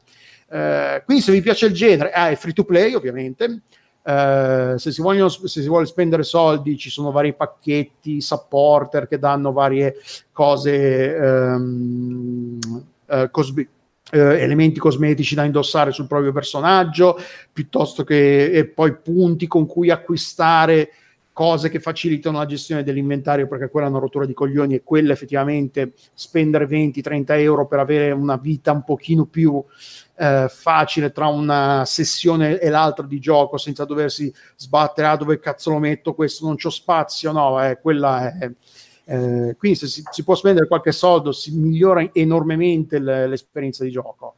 Eh, è una figata, però sì, non è difficile consigliarlo a tutti perché un po' il tempo, un po' la, la, la mole di... un po' il tempo che richiede, la mole di, di roba che ti butta addosso è enorme, quindi non penso che sia per tutti, però se avete tempo e voglia e vi piace il genere ne stravale la pena. È un peccato che, cioè, un peccato, alla fine averlo scoperto solo adesso. No, lo conoscevo già, però avevo voglia di droga, perché questi poi la, la mia droga sono queste, questo genere di giochi, e, e ne vale, mi, son, mi, sto divertendo, ci sto ancora giocando, è, è bello bello, sì sì, consigliato. Ma quello che non ho capito io però è la distinzione tra core e lega, nel senso c'è un... è tipo... Hai mai giocato tipo... a Diablo? Sì. Diablo 3 c'è il gioco che sì, è lì sempre. Sì, eh, esatto. Anche loro hanno le stagioni che ogni, esce ogni tot di mesi e ogni okay. tot di mesi ci sono dei bilanciamenti che fanno al gioco. Eh, ok, ma mi sembra di capire che però ci siano anche delle meccaniche di gameplay sì, diverse. Esatto, okay. le meccaniche di gioco diverse sono, releg- sono, solo nella Lega, quindi se tu vuoi giocare a Legion okay, devi fare, creare un personaggio nella Lega, che poi è una cazzata, cioè tu crei un personaggio e ti dice dove lo sì, vuoi sì, creare. ok, è come se fosse un server diverso. Sì, alla fine sì. Eh, okay, okay, quando okay. la lega finisce, il tuo personaggio tutto quello, tutti gli oggetti, tutto è, viene semplicemente trasferito nel gioco eh, no, no, chiaro, chiaro, chiaro. e lo ritrovi lì se vuoi continuare a giocare. Okay, non... non... è detto però che Legion, la meccanica di Legion, diventi parte di, del core, quello non è detto. Non no, so in base a cosa lo decidano, immagino alla popolarità, quanto è la richiesta dei, giochi, dei giocatori, alla semplicità, perché alcune cose magari sono troppo complesse per il core, vai a sapere. Poi c'è, vabbè, c'è il soft core e l'hardcore come in Diablo, quindi soft core. Come nel porno o come nel porno, se muori nel softcore rispondi normalmente, nell'hardcore se muori eh, perdi tutto, ma il personaggio tra- viene trasferito nel, nella lega softcore. Okay. Eh, quindi Solo non è che sulla bocca poi. No, ma poi c'è, tu, c'è tutta all'inizio della Lega. Scusate, c'è... io non ce la posso fare. Neanch'io. No. Se muori nell'hardcore, Bravo, ti spostano nel softcore. Ma eh sì, è, un è, un po', lo snuff, però è un pochino. cioè, perché appena detto ho pensato, oddio, e come muori nell'hardcore? Cosa è successo? Beh, non, non, credo che tu voglia saperlo davvero. no, ma la cosa eh, all'inizio della Lega c'è, la, c'è tutti i, eh, gli streamer, quelli più famosi, fanno la gara a chi arriva prima a livello 100 nell'hardcore. Tra l'altro nel, c'è anche un'altra sotto, sotto, sotto eh, che è eh, la Trade League in cui tu puoi scambiare liberamente con gli altri personaggi e poi c'è la Self uh, self-found. Sta diventando, veramente una roba complicata. Quindi ci, questi qui fanno una gara eh, nell'hardcore in cui non possono fare trade con nessun altro, quindi solo, possono usare solo la, la, roba che trovano o si creano, a che arriva prima al livello 100. E quindi poi c'è tutto questo metagame di gente che magari a livello 98-99 poi muore. Porco però tanti la prendono con, con in, incredibile no no madonna sì. E, e, ha vinto questo mese ha vinto Steel Mage un tizio australiano che vabbè poi questi qua li guardo, io mi svegliavo andavo a dormire che, sta, che sta, stavano ancora che li lasciavo lì che facevano streaming mi svegliavo tornavo ed erano ancora lì che facevano ancora streaming per arrivare a livello 100 dei pazzi veramente dei pazzi però no, è... cioè, se vi piace il genere ne vale la pena. Ok. se vi piace il genere e ci avete capito qualcosa. Eh no, è, cioè, no, è assolutamente... Beh, guarda, io il softcore ogni tanto... No, ma io gioco regolarmente eh, solo in Pensavo softcore. stessi per dire no, io sono hardcore. no, no, l'hardcore è troppo hardcore per me, non voglio morire, pensare, voglio giocare. Già Basta. c'è tanto Basta dire che si muore con l'hardcore che mi mette ansia. Vai, Ugo, eh, Crystal Crisis, che è quella specie di puzzle fighter. Non è quella specie di... è puzzle fighter. Ah, ok. no, in realtà c'ha un paio di cambiamentini ma eh, sì, di base è Super Puzzle Fighter 2 Turbo con... I cambiamenti um, lì sono che non ci sono i personaggi di Street Fighter. Allora, non ci sono i personaggi Capcom, ma ci sono personaggi di giochi indie più Nicalis, uh, più rob... personaggi di Osamu Tezuka, cioè veramente un frullatone mistico incredibile, cioè Blackjack, Astro Boy, il personaggio di La Mulana, uh, quello di The Binding of Isaac, il, il fetino robe di, di, di, di, Cave Story, due personaggi di Cave Story, cioè tutto un putpurri di, di, Ma è legale? Hanno chiesto sì, sì, no, no, certo, no, no, è legale, è legale, soltanto che fa ridere perché non è particolare, cioè veramente cos'è che possiamo prendere in giro? C'è quella di... Eh, non mi ricordo, la Princess Warrior di un altro gioco giappo, una specie di Valkyria tettona bionda. Beh, eh, però il gioco com'è? Il gioco è, è Super Puzzle Fighter 2 Turbo, quindi ci sono le gemme da far diventare delle gemmone, i detonatori per farle detonare e mandare monnezza all'avversario, ca- eh, con il timer che piano piano a ogni volta che metti giù un pezzo scende, i pezzi diventano quindi utilizzabili sulla tua tabella, ogni personaggio ha il suo pattern di attacco di gemme che ti manda, esattamente Puzzle Fighter una piccola novità è che puoi spezzare i, eh, eh, la coppia di, di, gemmine che ti arrivano normalmente al lato dello schermo, per cui se vai all'estremità sinistra tenendolo in orizzontale, un pezzo lo tieni all'estrema sinistra e l'altro spunta all'estrema destra. Quindi puoi anche spezzare eh, le robine che ti arrivano, questa è una piccola cosa ma che in certe situazioni può fare la differenza. E l'altra novità invece è abbastanza grossa sul lato del game design è che ogni personaggio ha una mossa speciale offensiva e difensiva che può avere diversi tier di potenza. Pian piano che fai detonare roba, carichi questa barra della super e la puoi mandare uh, all'avversario, decidendo se o appunto fare una mossa di attacco che quindi, che ne so, gli scrembola le, le gemme sul suo coso, gli stringe il pozzo, gli aumenta il counter uh, fino a 9 delle gemme, gli inverte i controlli. Uh, gli fa casini vari, gli infetta la cosa, oppure robe difensive per cui ti rimetti a posto alcune cose che si sono incasinate, tiri giù il counter, Uh, hai più poss- possibilità di distruggere delle parti dello scenario che ti si sono impestate. Tutte queste mosse qua, volendo, si possono disattivare. Quindi, per il purista del puzzle fighter, se non vuole questa roba qui, uh, la può levare. Però in realtà caratterizzano abbastanza uh, il gioco e i personaggi. E io, quando ci ho giocato un po' con la gente in ufficio, con le cose, in realtà le utilizzavamo. rende un attimo meno bilanciato il gioco perché alcune a, soprattutto contro certi personaggi, sono estremamente efficaci. Però il gioco è quello, quindi è un ottimo puzzle game competitivo, è super divertente, uh, ha un tot di modalità anche in single player, tra cui una per cui quando metti giù i blocchi diventano poi invisibili ed è tutto nero, e quindi è tipo memory, ti devi ricordare dove hai messo i colori e cosa hai fatto eh, e quindi quando vai a detonare non sei sicuro se stai detonando o, meno, altre che funzionano senza i detonatori, più stile, tra virgolette, Tetris o Columns. Uh, e si può giocare anche online. Purtroppo qua la nota dolente, almeno lo è stata per me, ho fatto fatica boia a, a trovare gente online con cui giocare. Speravo molto di potermi scatenare. Le poche volte in cui ho trovato qualcuno era gente assatanata peggio di me, quindi ho preso anche delle discrete scoppole. Eh, eh, i... Però il gioco, se avete qualcuno con cui giocarci, se vi piacciono i puzzle game, secondo me è un puzzle game competitivo della Madonna. È ottimo, ah, è credo di essermi perso le piattaforme. Uh, le piattaforme sono al momento Switch e PS4. Okay. PS4 è uscito da poco, Switch è uscito un po' prima, eh, io l'ho preso su Switch appena uscito e è molto caruccetto. Se piace quel tipo di gioco, molto consigliato. Ok, va bene. Delu, uh, la stagione dell'opulenza. Ah, mi sa che l'hanno tradotto la stagione della ricchezza. Che, ah, attenzione. Cioè, opulenza è, un, è, un, è, una parola italiana, giusto? No? Sì. Oh, comunque, vabbè, non stiamo qua a, a a fare i cannarsi della situazione. A fare i cannarsi della situazione. Opulenza è una parola italiana, ma fai pure localizzazione, eh, no, mortacci ma... tua. Lo eh, so benissimo, che, però l'hanno Lo so benissimo. Ah, mi, mi eri sembrato dubbioso, mi eri sembrato dubbioso.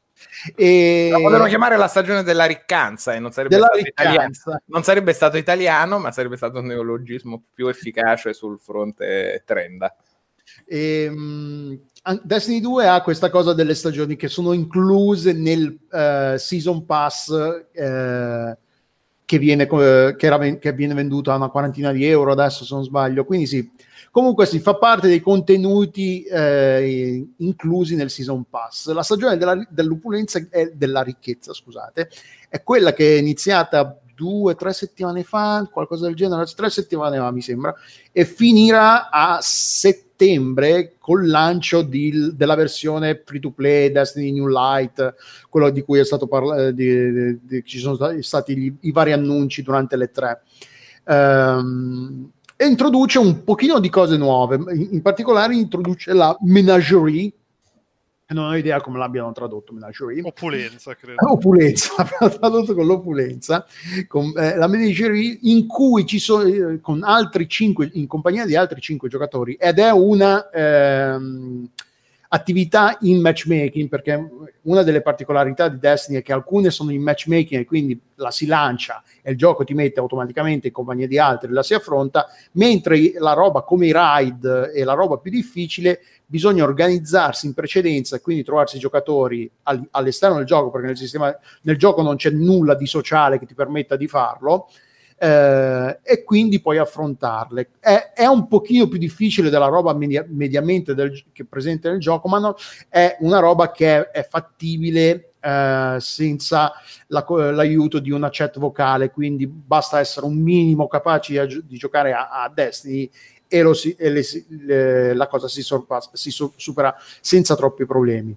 Ed è una roba abbastanza interessante ed è anche piuttosto divertente, probabilmente una delle cose migliori che sono state introdotte in, in Destiny negli ultimi mesi, perché per, eh, la stagione precedente era, era, era incentrata sul, sul, ramingo, il drifter e sul gambit, l'azzardo, eh, che è una cosa un po' PvP, PvE, che però non è che abbia, che abbia molto successo, che piaccia molta gente. Quindi il fatto che fosse incentrata solo in particolare su quello non, ha lasciato un po' freddi molti giocatori. Invece in, complice l'annuncio della versione free to play che uscirà a settembre e comunque la qualità di questi contenuti, del contenuto della nuova stagione, al momento Destiny è tornato a essere intorno ai, al, ha superato le, recentemente il milione di gioc- giocatori contemporanei online roba che non faceva boh da, da, non so quanto, probabilmente dal lancio del gioco nel due anni, un anno e mezzo, anzi no, quasi due anni fa ormai, perché Destiny esce sempre a settembre, non, la, non è nella, nella, nella, finestra nel periodo no, di novembre come succede spesso. Eh, la, la, una delle particolarità della, de, della menageria è che ti permette attraverso il calice dell'opulenza, il, cali, il, il calice, ti permette grazie a delle rune di creare eh, di eh, richiedere di offrire in eh, questo calice con tre rune e di ottenere in cambio un pezzo di equipaggiamento. E, e le tre rune, la combinazione di tre rune ti permette di scegliere in particolare cosa vuoi, che è una roba incredibile, perché se uno vuole farmare una certa arma piuttosto che un certo pezzo di equipaggiamento, dice io faccio 100 di queste cazzo di combinazione per un fucile a, da cecchino, voglio che mi esca il, il God Roll, quella combinazione di perk perfetta, e lo puoi fare, che è una roba meravigliosa, perché invece di, di, giocare a una roba che magari non, ti, non trovi neanche come succedeva, è successo appunto col, con la stagione precedente, dovevi giocare a Gambit, che magari è una roba che non ti piace particolarmente, e non hai neanche la certezza di avere quello che vuoi alla fine, è la cosa che ha, che ha fatto molta gente a smettere di giocare. Io, infatti, alla, alla stagione precedente non ho giocato molto. Questa invece è molto bella, è molto divertente. Ci, ci sono un po' di armi nuove, equipaggiamenti nuovi cioè, sì, è cioè, ovvio. Il problema di Destiny, è, del season pass di Destiny, è che non puoi dire mi compro questa stagione e gioco solo a questa. No, o spendi 40 euro del season pass e quindi ti, ti ritrovi questo contenuto e tutti gli altri di cui magari non te ne frega una mazza. Quindi dire, vabbè, sì, ne vale la pena, spendete 40 euro, mm, no, magari no, però se avete il, il season pass e non avete voglia di giocarci que- e non state pensando, eh, ma che faccio, che non fa? Eh, questo è, è, un buon contenuto, nel, ha, ha, ha, alcune buone idee, gli scontri sono divertenti, il, quello che introduce è, un, è, una bella cosa, fa ben sperare per il futuro della, del, del, franchise, della serie e quello che uscirà poi in, in autunno col, con l'espansione nuova, il passaggio a un modello semi free to play con la roba vecchia free to play e con la roba nuova a pagamento. Segnalo, segnalo, anche che tutta, tutta, la mamma santissima di Destiny 2 sarà inclusa nella Founder Edition di Stadia. Esatto, solo, solo, nella Founder Edition. O comunque e... solo con il modello a pagamento. Tra l'altro poi passa, eh, Destiny adesso è su, uh, su Battle.net, sul client di Activision Blizzard sì, sì. e poi passeranno su Steam e ci sarà la, migra- la possibilità di, ovviamente di migrare tutti gli account su Steam, quindi non ci sarà. E no, non ricordo male, hanno parlato anche di crossplay, è possibile o mi, son, lo sono eh... sognato? C'è il cross save, hanno parlato di cross save se non ricordo male. Sì, anche se comunque sono in dubbio con Sony, perché Sony... Eh, ovviamente sì, perché deve... Sony è quella che sempre spacca un po' le palle sulla cosa. Sì. Però no, eh, cioè, ovvio, è, è, de- è sempre Destiny, quindi se non vi piace Destiny perché Destiny questo non vi fa cambiare. Però questo contenuto nel contesto di un contenuto di Destiny è uno dei migliori che, han, che sono, siano usciti negli ultimi tempi. Quindi bello bello mi ci sto divertendo. Bene bene bene Ugo, attenzione, Bloodstain Ritual of the Night. Yeah. dopo tipo tre anni a dire, minchia, la grafica fa cagare. e, e, e, io che per due anni di fila l'ho provato le tre ho detto, sì, effettivamente la grafica fa cagare, però mi sembra non essere male il Ma gioco. Era, questo l'avevo detto anch'io giocando la demo. Eh. uh, sì, no, però... Non tirarmi fuori da... Sì, no, no, però mi ricordo sta cosa che... Eh, sì, eh, sì. Passavo tutto l'anno che ogni volta che uscivo un trailer delle foto, madonna che merda, madonna che merda, poi lo provavo alle tre, vabbè, però oh, è divertente. Ti dirò di più ti dirò di più. Mm. Avendoci giocato abbastanza, nel senso mm-hmm. che sono arrivato al primo finale pesce, che mhm. significa mm-hmm. aver esplorato in realtà neanche il, il 50% e spicci. Anche qui c'è, c'è poi il, che il palazzo il, il castello invertito. No, ma, ma neanche, non, non, lo so, questo non lo so ancora, non lo voglio dire, però okay. non mi stupirei perché il livello di citazionismo di Bloodstain, uh, Ritual of the Night è talmente forte su quell'altro che finisce con The Knight che aveva fatto lo stesso personaggio che a un certo punto c'è una, un livello della libreria con un libraio con la botola sotto che puoi arrivare, cioè la stessa struttura della stanza col segreto simpatia che c'era nell'originale. Cioè, ci sono proprio dei rimandi abbastanza... Cioè, non c'è vergogna. No, no, nessun, nessun, ma ti dirò, ha fatto bene, nessuna vergogna no, aveva certo, fatto quel certo. gioco della Madonna e, e quindi questo che cos'è? È il gioco più vicino tra tutti i Castlevania anche tra quelli che aveva fatto sempre lui, è il gioco più vicino a Symphony of the Night che sia mai stato fatto quindi è da, dal punto di vista... Che mi sembra gioco, una dichiarazione abbastanza forte, voglio dire. Eh sì, è una figata pazzesca. Cioè io mi sto divertendo, non solo mi sto divertendo come un pazzo, ma se alcune robe della grafica ancora mi fanno schifo, altre sto imparando ad amarle. quindi mi sta iniziando anche a, a garbare sotto alcuni aspetti. Uh, eh, PS4, ma avendo fatto la baccherata di Dio, ho visto anche quella Switch perché mi è arrivata la versione Switch. Pare che sia abbastanza è una chiavica, eh. quella Switch è, se, se, potete scegliere... Ma come si fa a fare una chiavica in un gioco così? Eh, perché no, allora, innanzitutto credo che sviluppo travagliato ci hanno lavorato in quattro studi diversi in realtà. Mm, sì, sì, non sì. so la versione Switch se non hanno tirato in mezzo per riuscire a finire decentemente way, way, for, way forward. Sì, way forward gli ha rifatto il lavoro sulla grafica per migliorarla un po'. Mm-hmm. E io lo sto giocando su PS4 perché su PS4 va a 60 fps, ma non sempre perché in una situazione mi sono trovato a notare dei, degli scattucchi importanti, però per il resto è veramente fluido e goduriosissimo da controllare, veramente molto gustoso. Su Switch eh, ho visto un po', l'ho lanciato un po' e va a 30 quando va a 30 perché in realtà va dai 30 ai 15. Ottimo. Uh, qualità dell'immagine slavatissima, texture ridotte e normal maps, quelle che fanno, che ne so, il bagnato, le robe assenti, mm. semplicemente non messe. Quindi io sconsiglio fortemente, uh, se si ha possibilità di scegliere la versione Switch, perché mi sembra veramente azzoppatissima. Poi loro hanno mandato mail dicendo, ah, adesso spostiamo la forza lavoro per migliorare la versione Switch, micio micio bau bau. Però oggi, allo stato delle cose di oggi, la versione Switch è un... Eh, però il gioco invece, il gioco è veramente una figata pazzesca, perché non solo è Symphony of the Night, ma è Symphony of the Night all'ennesima potenza, per cui hai tutto quel gusto del controllo, tutto quel gusto per le armi diverse che hanno un comportamento diverso, ma moltiplicato perché ce n'è un fottiliardo uh, il gusto dell'equipe, il gusto per tutto questo sistema di shard che sono quelle che sono un po' le magie, ma ce ne sono di diversi tipi.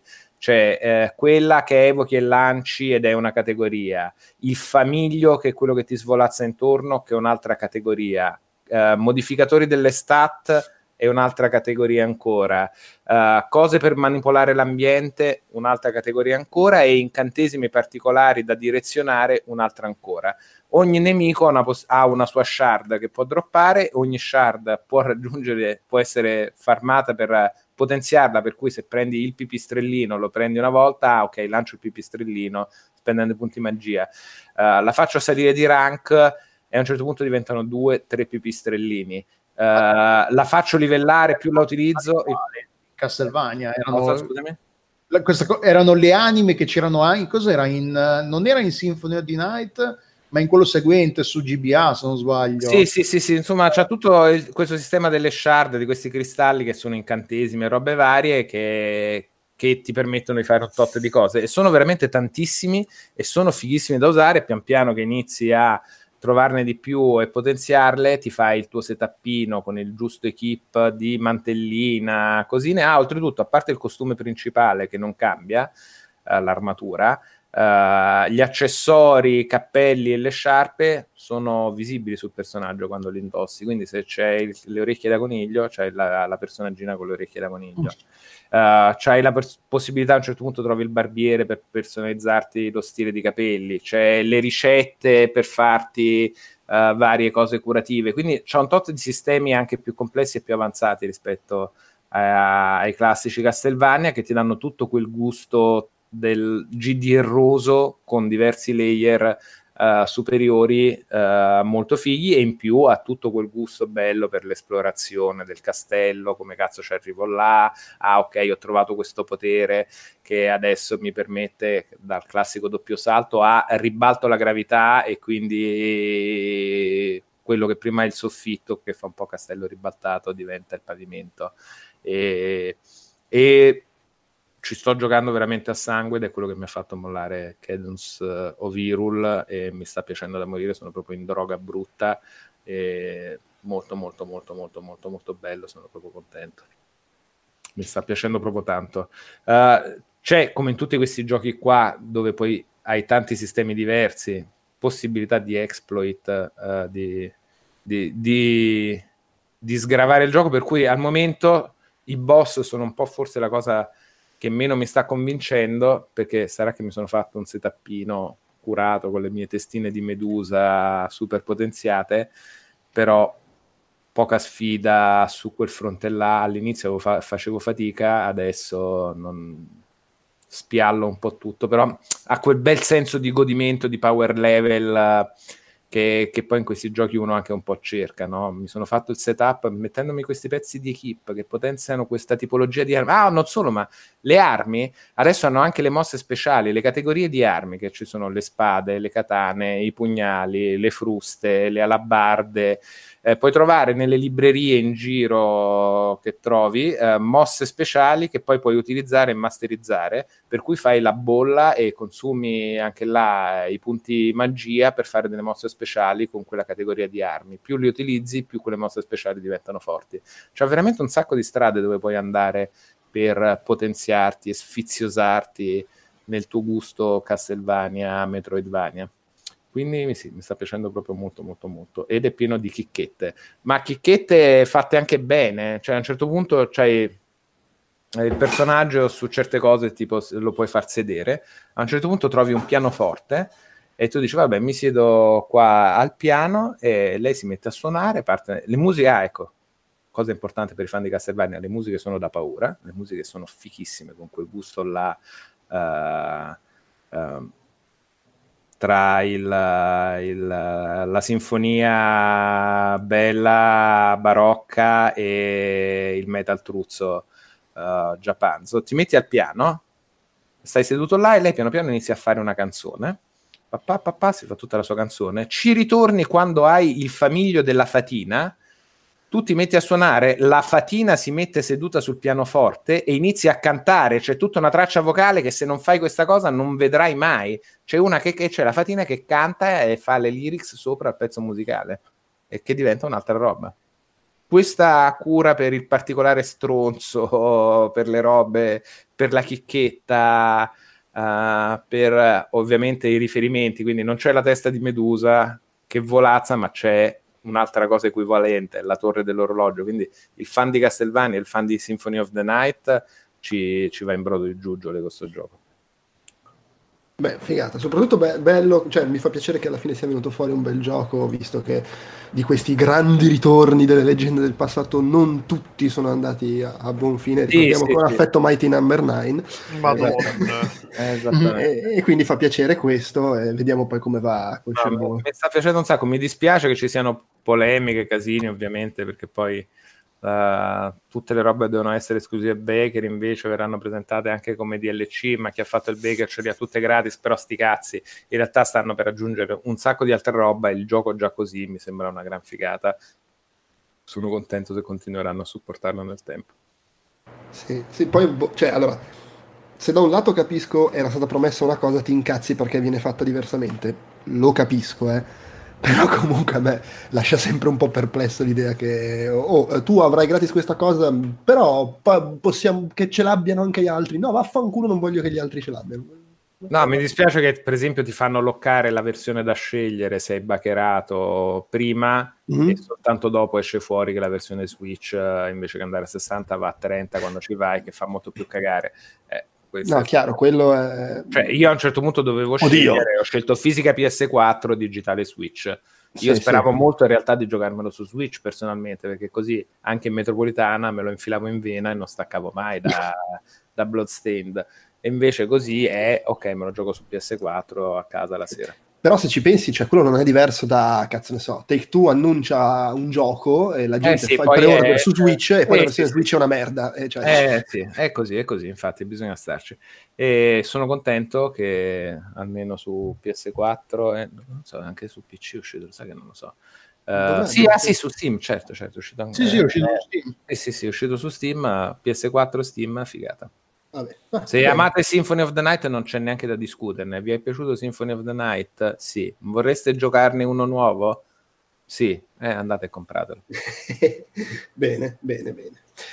E invece Delu, che cos'è Dota Underlords? Ah, questa è la roba da giovani. Questi ah. i giochi a cui giocano i giovani, non come noi anziani. Sono i giochi anziani. a cui giochi per sentirti giovane, per, per poter far esatto, finta di essere al passo coi tempi visto che sono troppo anziano per giocare a Fortnite, quella roba lì. Il, il... Stavo, stavo, giu- stavo, giusto pensando, in realtà dovresti giocare a Fortnite, ma eh. quello forse è il passo più lungo della gara. Eh, esatto. Io ci ho cioè... giocato a Fortnite, vecchio Beh, di merda. ma ti dirò anche abbastanza bene. Okay. Comunque, Dota Underlords, non so se avete presente cosa sono gli auto chess. Fai finta, cioè tu immagina, io ti sto guardando con l'occhio a mezz'asta. Allora, il Lotto Chess sono, è la nuova moda del, del, mondo dei videogiochi.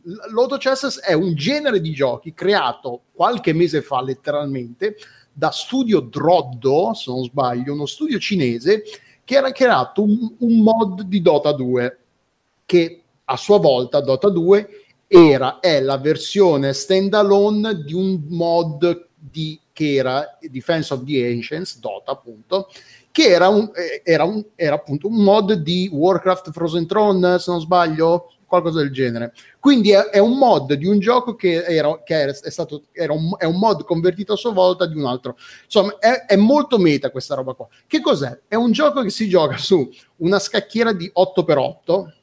A ogni turno eh, si viene, eh, il gioco ci presenta con 5 unità da cui, si, da cui, scegli, da cui comprare. Eh, se può, si possono comprare anche tutti i cinque perché poi, poi andando avanti si, i, si, ha più soldi con cui comprarle all'inizio c'è ovviamente un gold un pezzo d'oro se ne compra una lo si mette sul, sulla scacchiera e poi eh, finita il tempo di preparazione il combattimento avviene eh, in maniera automatica in base alle abilità, le, le, l'intelligenza artificiale che gestisce tutti i giochi, il pathing e tutte queste cose qua. Eh, in, la, L'AutoChats ori- originale era basato ovviamente su, era, essendo basato su, su Dota 2, ave, utilizzava tutti i personaggi di Dota 2 quando poi la cosa è esplosa, Valve ha, ha incominciato a interessarsi, perché ovviamente c'era da farci, c'è da farci dei soldi, non, que, eh, e quindi è, è entrata in contatto con Studio Drod per vedere se era possibile diciamo fare una cosa insieme che quindi fosse legale perché poi quando è cominciato Studio Chess eh, Studio Drod scusate ha fa- c'era la possibilità che ci facesse i soldi Valve che gli, era un po' improbabile che gli lasciasse usare le, la propria intellettu- intele- eh, proprietà intellettuale con tutti i personaggi di Dota 2 hanno parlato, hanno di- di- discusso non hanno trovato l'accordo quindi Studio Drod ha fatto uscire il proprio Auto Chess con i propri personaggi, si chiama ancora Auto Chess, che è il, è il genere letteralmente. Uh, Valve ha fatto uscire Dota Underlords, che è la, versio- la propria versione di, del, del, mod, e Riot ha fatto uscire Teamfight Tactics, che è la propria versione de- de- di questo genere con i personaggi di uh, League of Legends. Uh, ed è un genere, è, è abbastanza... È, è, è gestibile da, da, una persona anziana perché non ha ritmi assurdi, perché una volta scelti i personaggi, li si mette sulla scacchiera, ovviamente c'è tutto un dove mettere, metti le, le, le unità più, più, robuste in prima linea, quelle più deboli le metti dietro così possono attaccare, cioè si basa su, sulle, su concetti eh, familiari a que- chiunque abbia giocato a un gioco di ruolo normale, cioè eh, non, non introduce eh, concetti completamente alieni, rielabora alcuni eh, concetti classici del, del mondo dei, dei, videogiochi e li, li uh, rielabora, se li reinventa in questo genere che è, è stupidamente complesso ed è anche stupidamente eh, addi- eh, ti, ti, crea questa dipendenza perché è, poi c'è la crescita dei personaggi, ogni personaggio puoi comprare un personaggio, se ne compri un altro ogni personaggio ha un livello di 3 stelle, quindi va dalla prima, 2 stelle, 3 stelle. Ovviamente 3 stelle, più stelle ha un, un, personaggio, più è forte normalmente. Quindi si comprano, si comprano tre personaggi di una stella, li si, li combi, il gioco li combina automaticamente, diventa un personaggio a 2 stelle. Quindi poi c'è tutta questa cosa qua, ah, c'è tutto questo bilanciamento tra quando spendere i propri gold per comprare altri personaggi o salire di livello del proprio Underlord, che se, eh, più, il, più, è alto il nostro livello più unità si possono mettere sul campo di gioco, sulla scacchiera di gioco, fino a un massimo di 10.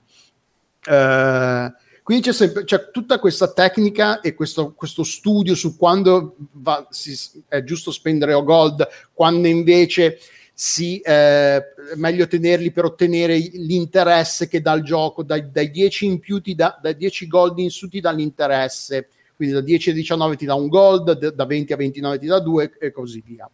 Eh, e poi si gioca con altri giocatori, ci, si, si, è in 8 giocatori ogni partita se non sbaglio, quindi i primi tre turni si, sono di preparazione contro dei mostri controllati dall'intelligenza artificiale e poi da lì in poi si combatte contro gli altri giocatori che fanno la stessa nostra cosa. Quindi hanno i propri, gioca- i propri personaggi, li, li, combinano, li mettono insieme li, e li mettono sulla scacchiera.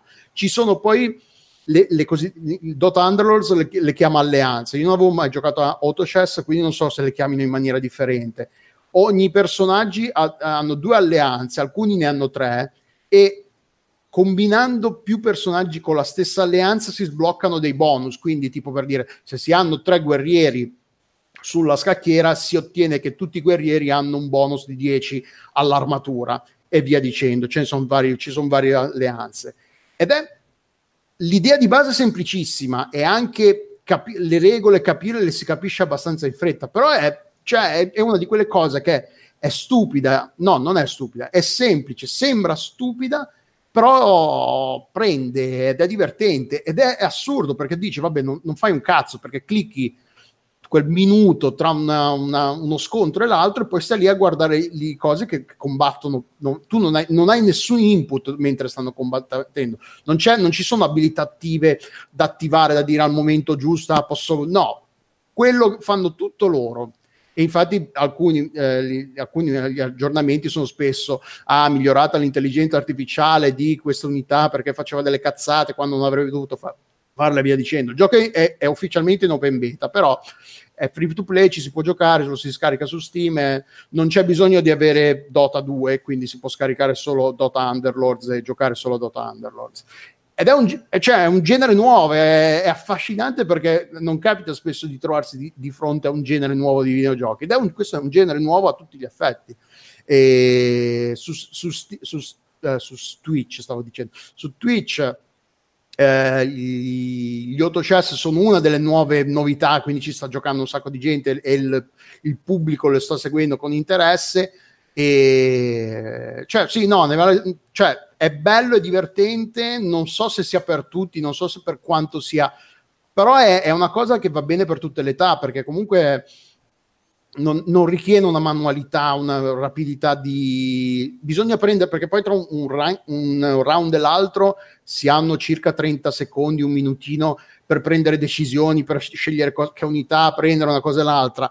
Quindi un minimo di, di rapidità di pre- nel prendere decisioni ci vuole, però non è una cosa, ah mica, devo mettere il, il crosshair sul, sulla testa di questo qua per fare l'headshot, eh, se no mi ammazza prima lui è una manualità molto diversa, bisogna essere agili mentalmente e quindi è anche, più go- è anche godibile, è più godibile da una, una, fetta più ampia di pubblico secondo me, però magari non è un gioco che effettivamente può prendere, non diventerà mai una roba di massa come può essere Fortnite, non è quel genere di gioco, però è, esiste anche in versione portatile, quindi ci si può giocare tranquillamente on, ehm, successo, dice, diciamo, in giro, però le partite tengono a, tendono a essere un po' lunghe perché ogni volta che si perde uno scontro si subisce, subiscono danni pari alla somma delle stelle dei personaggi dell'avversario ancora vivi e si hanno 100 punti vita.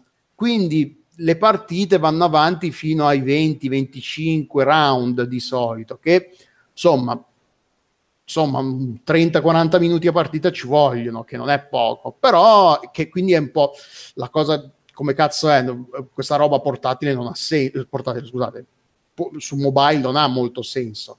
Però evidentemente la gente l'ha chiesto e quindi eh, ci sono le versioni mobile sia di AutoChess che di Dota Underlords 2, Dota Underlords ed è affascinante, è divertente, bello, vale la pena solo per vedere cos'è questo gioco nuovo, per essere al passo coi tempi, di capire a cosa giocano i giovani, però sì, è bello, sa, mi sta piacendo, sì. Guarda, ci gioca il mio compagno di banco al lavoro, quindi ah, ecco. ho visto delle partite. E cosa ci hai capito? No, a vederlo non ci si capisce un cazzo, perché io l'ho guardato su Twitch all'inizio e dicevo, ma che cazzo è?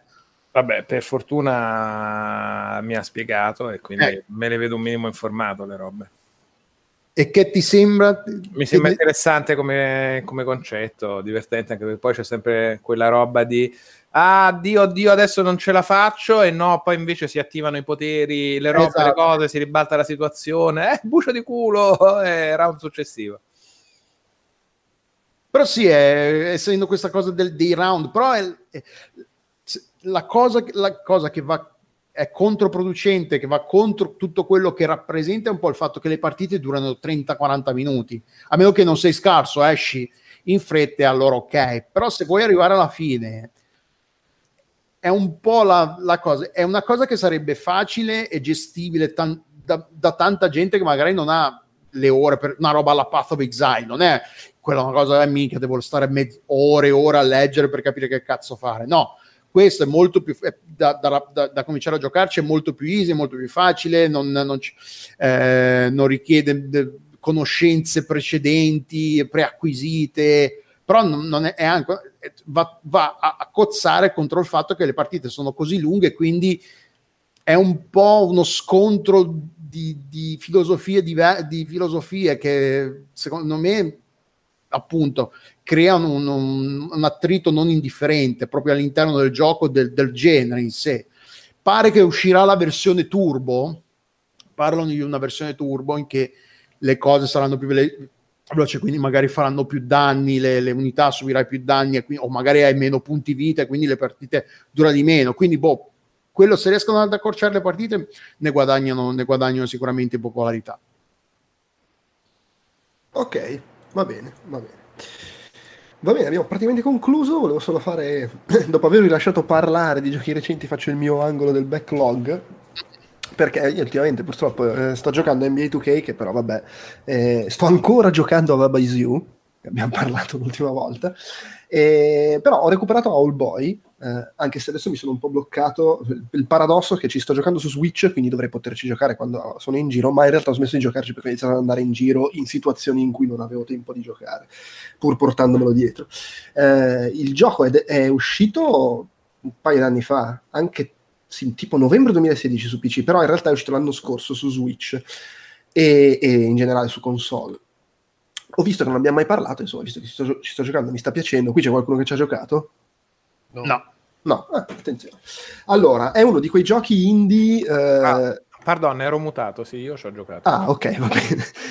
è uno di quei giochi indie del tipo gente che quasi muore per svilupparlo. Eh, ci hanno messo dieci anni letteralmente a farlo eh, poi finalmente è uscito, infatti avevamo parlato anche in un podcast sulla sì, GDC sì, del sì, racconto di, di, di, questi disperati norvegesi e, e in pratica è mh, mm, non proprio un Metroidvania in realtà perché è abbastanza lineare come, come sviluppo e, ha dei momenti sì in cui magari sblocchi l'abilità e puoi aprire delle robe che erano chiuse eccetera però è molto all'acqua di rose diciamo da quel punto di vista esplorativo è molto lineare, molto avventura, vai dritto eh, ed è gioco di piattaforma per modo di dire, perché alla fine col fatto che voli c'è poco platforming in senso stretto, vai in giro, svolazzi tutto il tempo, è più azione, direi. No?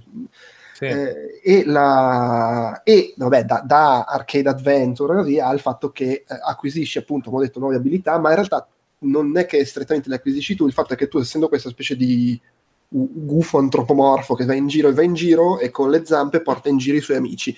Amici che puoi cambiare in qualsiasi momento chi ti stai portando dietro perché c'hai un, trovi un oggetto che ti rifà teletrasportare e ognuno di questi amici in pratica ti dà un'abilità. Allora c'è quello che lancia, che, che spara con la fionda, quello che ha il lanciafiamme che brucia le piante, quello che lancia le ragnatele e così via. E tutte queste cose ovviamente poi vengono usate per gli enigmi e per i combattimenti. Eh, è bello, cioè io mi sto divertendo. Su Switch ci sta una crema. Eh, visivamente è fantastico. Mm. Eh, sì, io ho trovato quello, che visivamente eh, gli sprite e la cura per l'amore del richiamo pompato in realtà ai 16 sì. bit è fatto estremamente bene. Io il gioco l'ho trovato un, un po' piattino. Ma io lo, lo, sai cosa? Lo trovo rilassante. Nel senso, sì, ogni, sì, ta- ogni tanto c'è il boss improvviso che porca puttana qua mi devo impegnare.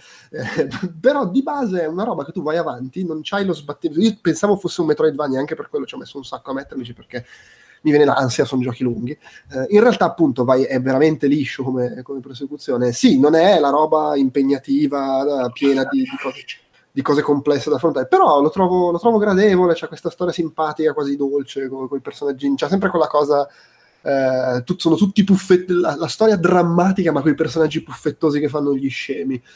Eh, non lo so, boh, a, me, a, me, sta piacendo, non so quanto mi stia piacendo per la grafica, graphic horror proprio per, per, i pixel però, eh, però lo, lo, trovo divertente, trovo che comunque le meccaniche di, di scambio dei personaggi, e soprattutto nei boss che devi continuare a passare mm-hmm. da un mm-hmm. personaggio all'altro per, per, per attaccarli nella maniera giusta, eh, è, è, è, sfizioso, non assolutamente, cioè diciamo, dopo dieci anni di sviluppo magari uno sperava il capolavoro di Dio, eh, invece è semplicemente un gioco carino. Però secondo me ci sta, tra l'altro in questo momento è scontato del 30% su Steam, quindi costa 16 eh sì, ci sono gli saldi estivi. Sì, costa 16 euro, mentre su, sugli altri negozi PC e su, su console costa 22-23 euro, quindi magari uno può cogliere l'occasione. E, e boh, secondo me merita. Magari vedo che ha preso dei voti fuori dal mondo e forse sono un po' esagerati, però lo trovo un bel giochino re- retro, amorevole, sfizioso, con delle cose divertenti in termini di meccaniche, di, di azione. Ecco. Fine. Abbiamo finito, in yeah. realtà c'è tutta una parte aggiuntiva che ho registrato già col Peduzzi, eh, pensavo fosse, sarebbe stata una roba breve, siamo andati avanti un'ora, quindi sappiatelo voi che ci state ascoltando, c'è ancora un'ora di podcast. Mm. Eh, però noi abbiamo finito, quindi saluto. Pensa che io in realtà mi sono reso conto che avevo altri tre giochi, ma non ne parlo. Va bene così. Mi sono, mi sono, ricordato che ho recuperato gli Steam World. Sai, ah. saga degli Steam World non li avevo mai giocati e poi sotto consigli vari ho giocato Steam uh, World Dig 2 che mm-hmm. mi è mhm. piaciuto da impazzire, è proprio caruccettissimo. Mm-hmm. Poi ho giocato Steam World Quest, anzi sto giocando Steam World Quest che invece gioco con ti fai mazzi di carte per andare avanti. Gli eroi hanno delle carte, delle cose, ma senza che lo sto a spiegare, proprio super sì, veloce, sì, caruccetto bello, sistema di carte anche là intrigante e ho iniziato SteamWorld East, mm-hmm. eh, che invece è balistica, è balistica a turni, balistica a turni. intriganti, comunque tutti e tre intriganti. Ok, ok, va bene. Sì, sì, comunque sono giochi di cui si parla sempre benissimo. Ok, va bene. Uh, ciao a Delu. Ciao. Ugo. Uela, ciao ciao. E al tossico. e ciao a tutti. Ciao. Ciao. ciao.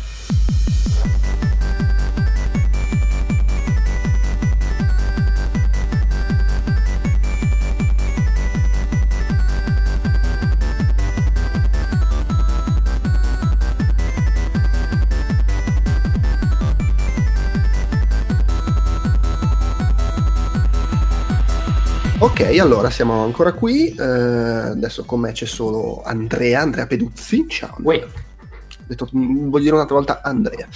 E sei qui per parlare proprio di due cosette al volo, segmento registrato a parte perché non potevi esserci quando abbiamo registrato la puntata. Eh, innanzitutto, come da sigla che ho appena mandato, una specie di racconto dall'ospizio perché volevo che chiacchierare un pochino della tua recente esperienza, proprio tu che sei, no, basta col fisico, vive il digitale, eccetera, sei andato a comprarti un PC Engine, un tubo catodico. sì, sì, sì. e, oltretutto, e oltretutto, sempre perché no, basta il fisico, il digitale, non ti sei neanche preso la, la, la cartuccia per scaricarci le ROM, ma sei andato a comprarti i singoli giochi, quindi proprio hai avuto questa improvvisa botta retro. Sì, sì, sì, che tra l'altro in realtà mi fa strano parlarne poi in un sito che è popolato da gente molto più retro di me. Cioè, eh, lo so, però appunto è sfizioso invece uno che di solito non lo fa, come è stata la... Ah, ah, allora, eh, premessa che io mi sono preso anche le console mini per dire che non le ho mai accese, ma non per mm. collezionismo così, ma perché boh, ho rimandato la cosa e tutte le volte che volevo quei giochi lì ce li avevo. Ah, no, generale... ma, figu- cioè io il NES e il Super NES mini li ho, li ho, presi e entrambi ci ho giocato per la prima volta un anno dopo l'acquisto. Per questo. No, ma cioè, poi il bello è che io non credo neanche che lo farò, nel senso che i giochi lì ce li ho disponibili altrove, più comodi, accessibili, con pad wireless. E in generale sì, non sono mai stato uno di quelli che si andavano a recuperare le console, anzi in realtà anni fa ho regalato in blocco tutte quelle che avevo in casa. Tra l'altro ho scoperto un Master System che non, credevo, non avevo mai aperto da bambino. cioè, quello è veramente il, lo, lo chissà di chi era, era mio, me l'hanno regalato, non l'ho aperto, boh, chi lo sa. Però per dire è venuto un amico a casa a ripulirmi la cantina dei miei e effettivamente abbiamo trovato un Master System impacchettato. Eh, tra l'altro è fantastico perché subito dopo che ti sei comprato il PC Engine è stato annunciato il PC Engine Mini. Sì, sì, sì, guarda, lì veramente mi sono un po' girate le balle perché effettivamente, cioè primo il PC Engine, io ho preso la versione classica, quella mm-hmm. giapponese bianca uscita... Eh, credo 88, qualcosa del genere, sì, non ricordo, 89. E... Diciamo l'hai preso perché, anche perché eri in viaggio in Giappone. Esatto, sì, sì, sì, mi, mi, sono trovato lì, volevo prendere un souvenir mm, e avevo deciso di prendere quello, cioè premesso, sapevo benissimo che era un genere di oggetto che potevo procurarmi tranquillamente su eBay, tra l'altro più o meno allo stesso prezzo in cui l'ho trovato non era... Ma il fascino di essere lì e comprare. Esatto, esatto. Tra l'altro questa cosa mi ha anche permesso effettivamente di eh, girare tutta una serie di... Premesso mi trovavo in Giappone appunto in vacanza, mi ero messo in testa di comprare un PC Engine, boh, così, perché da bambino ho sempre visto GM, Consolmania, tutte le riviste che si leggevano all'epoca, recensioni di giochi del PC Engine. Non mi è mai venuto da sfizio di prenderle in un negozio di importazione, ma così come non hai preso il mio Geo e cose Vabbè, del Nel Geo c'era anche una barriera monetaria più significativa. Eh sì, assolutamente, assolutamente. assolutamente. Io il PC Engine comprai il Turbo Duo, che, era quello americano nero che era insieme sia il PC Engine che già dentro integrato il lettore CD, CD-ROM. Tra l'altro era una confezione con dentro sei giochi su CD, era obiettivamente un bundle fenomenale. Ma l'hai preso all'epoca o di recente? Cioè, l'ho, presi, da... l'ho, presi, all'epoca quello, eh, ah, cioè tipo mh, primi barra metà anni 90, adesso non mi ricordo di preciso. Poi avevo pochi giochi, avevo quelli quei sei lì che comunque erano tipo i, i, primi due Is, c'era dentro, mi sembra Gates of Thunder, cioè c'era dentro roba della Madonna nel bundle, sì, sì, sì. Eh, per cui suppongo fosse uscito anche già da un po', perché mi pare strano come bundle di lancio. E, e poi non presi molti altri giochi, presi il Castlevania, comunque bellissimo, e altre due o tre cose. Cioè, quello di Conan, mi, ricordo che all'epoca ci lasciava di stucco, perché ovviamente essendo il CD-ROM c'erano i video, eh, che era una roba ancora abbastanza fuori dal, dal normale e, e, tipo nel gioco di Conan c'era la sigla de, di Conan, il ragazzo del futuro intendo. Sì, no, no, no, me lo ricordo. Mi ricordo c'era la sigla avere... riprodotta, che poi in realtà a riguardarla adesso ti rendi conto che vabbè sì, cioè, c'erano foto, ma, pochi fotogrammi, mancavano pezzi della sigla, però all'epoca sembrava madonna hanno rifatto la sigla uguale, Beh, no. che figata allucinante. Ho questo ricordo chiaro, era una roba talmente stordente che per me anche tipo eh, mia madre si fece abbindolare e comprò il CD TV, quello di Commodore, che era veramente una, una robaccia, eh, però dentro c'era l'enciclopedia in su CD-ROM e anche solo il fatto di mettere su quella e parlava. Per me era oh, oh, che roba fantastica. Cui eh, guarda, tra l'altro pensa che Conan io ricordo perfettamente anteprima uscita in un numero che poteva essere di Consolmania nel 92 possibile eh, lo, la, l'avevo proprio letta quell'anteprima lì e già dall'anteprima dicevano ste robe che mi stai dicendo tu adesso solo che allora uh, boh, avrò avuto 15 anni, una cosa del genere, 16, non mi ricordo, però comunque c'ero rimasto secco e c'erano le foto che erano quelle praticamente del cartone di Conan. Per cui quello era un platform, qualcosa del genere, giusto? Uh, sì, sì, era un gioco di piattaforme barra azione che seguiva, devo dire, abbastanza bene la trama uh, originale, ovviamente nei, nei, limiti. Comunque sto guardando e il Turbo 2 è uscito in America nel 92 eh, e in realtà anche per compensare il fatto che aveva un prezzo abbastanza significativo, quello era proprio il bundle di partenza. C'era, de- c'era dentro IS, l'1 e il 2, il, il GDR d'azione, e i primi due PC Kid, Uh, Gates of Thunder, eh, Bomberman e anche, sto, e anche ehm, come si dice, eh, un paio di giochi su, su card. Eh, c'era Dungeon Explorer nel bundle iniziale, quello che poi fecero dopo, che è quello che presi io, c'era Ninja Spirit e Final Lap. Cioè, comunque compravi, c'avevi dentro sei giochi della Madonna. No, no, ma infatti era un ottimo, era un ottimo acquisto. Io però all'epoca davvero ero molto più legato alle console, cioè il massimo che potevo fare era al massimo, non so, la cartuccia per, diciamo, l'adattatore per far girare le, le ah, certo. non, non, europee sul, sullo SNES, però per dire non ho mai fatto magheggi tipo eh, collegare il, uh, il, lettore alla console, il lettore, scusami, l'hard disk alla console, quello di dischetti, insomma. Ah, no, diciamo, quello, io avevo, avevo, l'amico che aveva tutte quelle robe lì, tipo il lettore di floppy per i giochi pirata su Mega Drive. No, ero, ero, molto più convenzionale, diciamo così. Beh, no, quello, quello, anch'io, ma anche perché ero molto indottrinato dalle riviste. Cioè, io già addirittura su Commodore 64 cercavo i giochi originali. No, io, io, no, io no, perché c'era voce nel mio liceo che poi i TGM recensissero sui giochi pirata. Quindi io avevo mandato proprio a baffa al culo. Ah, vabbè, capisco, capisco. Però, no, io, io, la, la, io stesso nel mio liceo. La mia introduzione comunque alla, alla roba di importazione fu col Mega Drive perché lo comprai quando ancora non era uscito PAL, mi sa, giapponese, vendendo il Master System e poi pentendomi amaramente, ma vabbè. E, e, quindi poi il PC Engine comprarlo di importazione per me era una roba già abbastanza normale, anche se costosa. Infatti, comprai pochi giochi perché costavano tutti una sassata. Eh, però era abbastanza normale per me già fare quella cosa. Ma comunque stiamo divagando un sacco. Io voglio sapere, voglio sapere com'è eh, per te oggi, che comunque sei abituato alla super comodità, all'emulatore, eccetera, prendere un PC Engine, comprarti il tubo catodico apposta, attaccarlo e metterti a giocare. Allora, premesso che è stato un'escalation, nel senso che ho detto, vabbè, sono in Giappone, mi prendo il PC Engine, ma vai a sapere se poi lo attacco, così mi piace l'oggetto, così un feticcio, un, un raro feticcio. Chiedo, tra l'altro io mh, mm, ero talmente fuori fase, cioè rispetto veramente a, a, ai retro gamer veri, che ho anche chiesto al Bellotta nello specifico, ma dai che versione prendo, così vi fa assolutamente non quella nera o grigia uscita l'anno dopo negli Stati Uniti, bruttissima, devi prendere quello bianco così e io ho detto, va bene, è difficile da trovare, fanno assolutamente, lo trovi dappertutto, 50 euro, una cosa così, figurati, tutto quanto. Poi fatto sta che inizio a cercarlo per sfizio, che ero a Kyoto, in un negozio non ce l'hanno. Cioè, hanno di tutto, eh, cioè nel senso per dire hanno eh, NES Famicom, ma proprio a file nei negozi di eterogame giapponesi, poi vai a sapere qual è la condizione, la versione, ci sono tutti i dettagli che interessano sicuramente gli appassionati di retro gaming. Sta di fatto che così a colpo d'occhio entravi nei negozi e vedevi file, colonne di eh, console di tutti i tipi, ma di PC Engine non se ne trovavano. Mm, probabilmente perché è diventato raro, vai a sapere. Si trovava qualcuno tipo il tuo, quelli col CD e tutto quanto, che magari per giocare sono pure meglio, perché ci puoi far giocare i CD e non solo U-Card, però sta di fatto che visto che per me il problema non era tanto il software allora, ma era prendermi l'oggetto, non li ho presi, ho detto vabbè arriverò a come si dice, Akihabara, che l'ultimo giorno tra l'altro me lo sono tenuto solo per Akihabara perché ero in giro con la mia ragazza e diciamo non volevo sottoporle quel tipo di Giappone lì. E ho detto, l'ultimo giorno me lo faccio lì, tanto il giorno dopo poi avevo il volo avevo una giornata, ho detto, beh, lo troverò, mi girerò un po' di negozietti, qualcuno... Ehm... Io, io, ho avuto la fortuna di, di quando, quando, sono andato in vacanza in Giappone, ero, stavo con una... Cioè la mia ragazza dell'epoca era anche lei interessata e quindi il, il passaggio da Chiabara alle sale giochi andava bene anche a lei.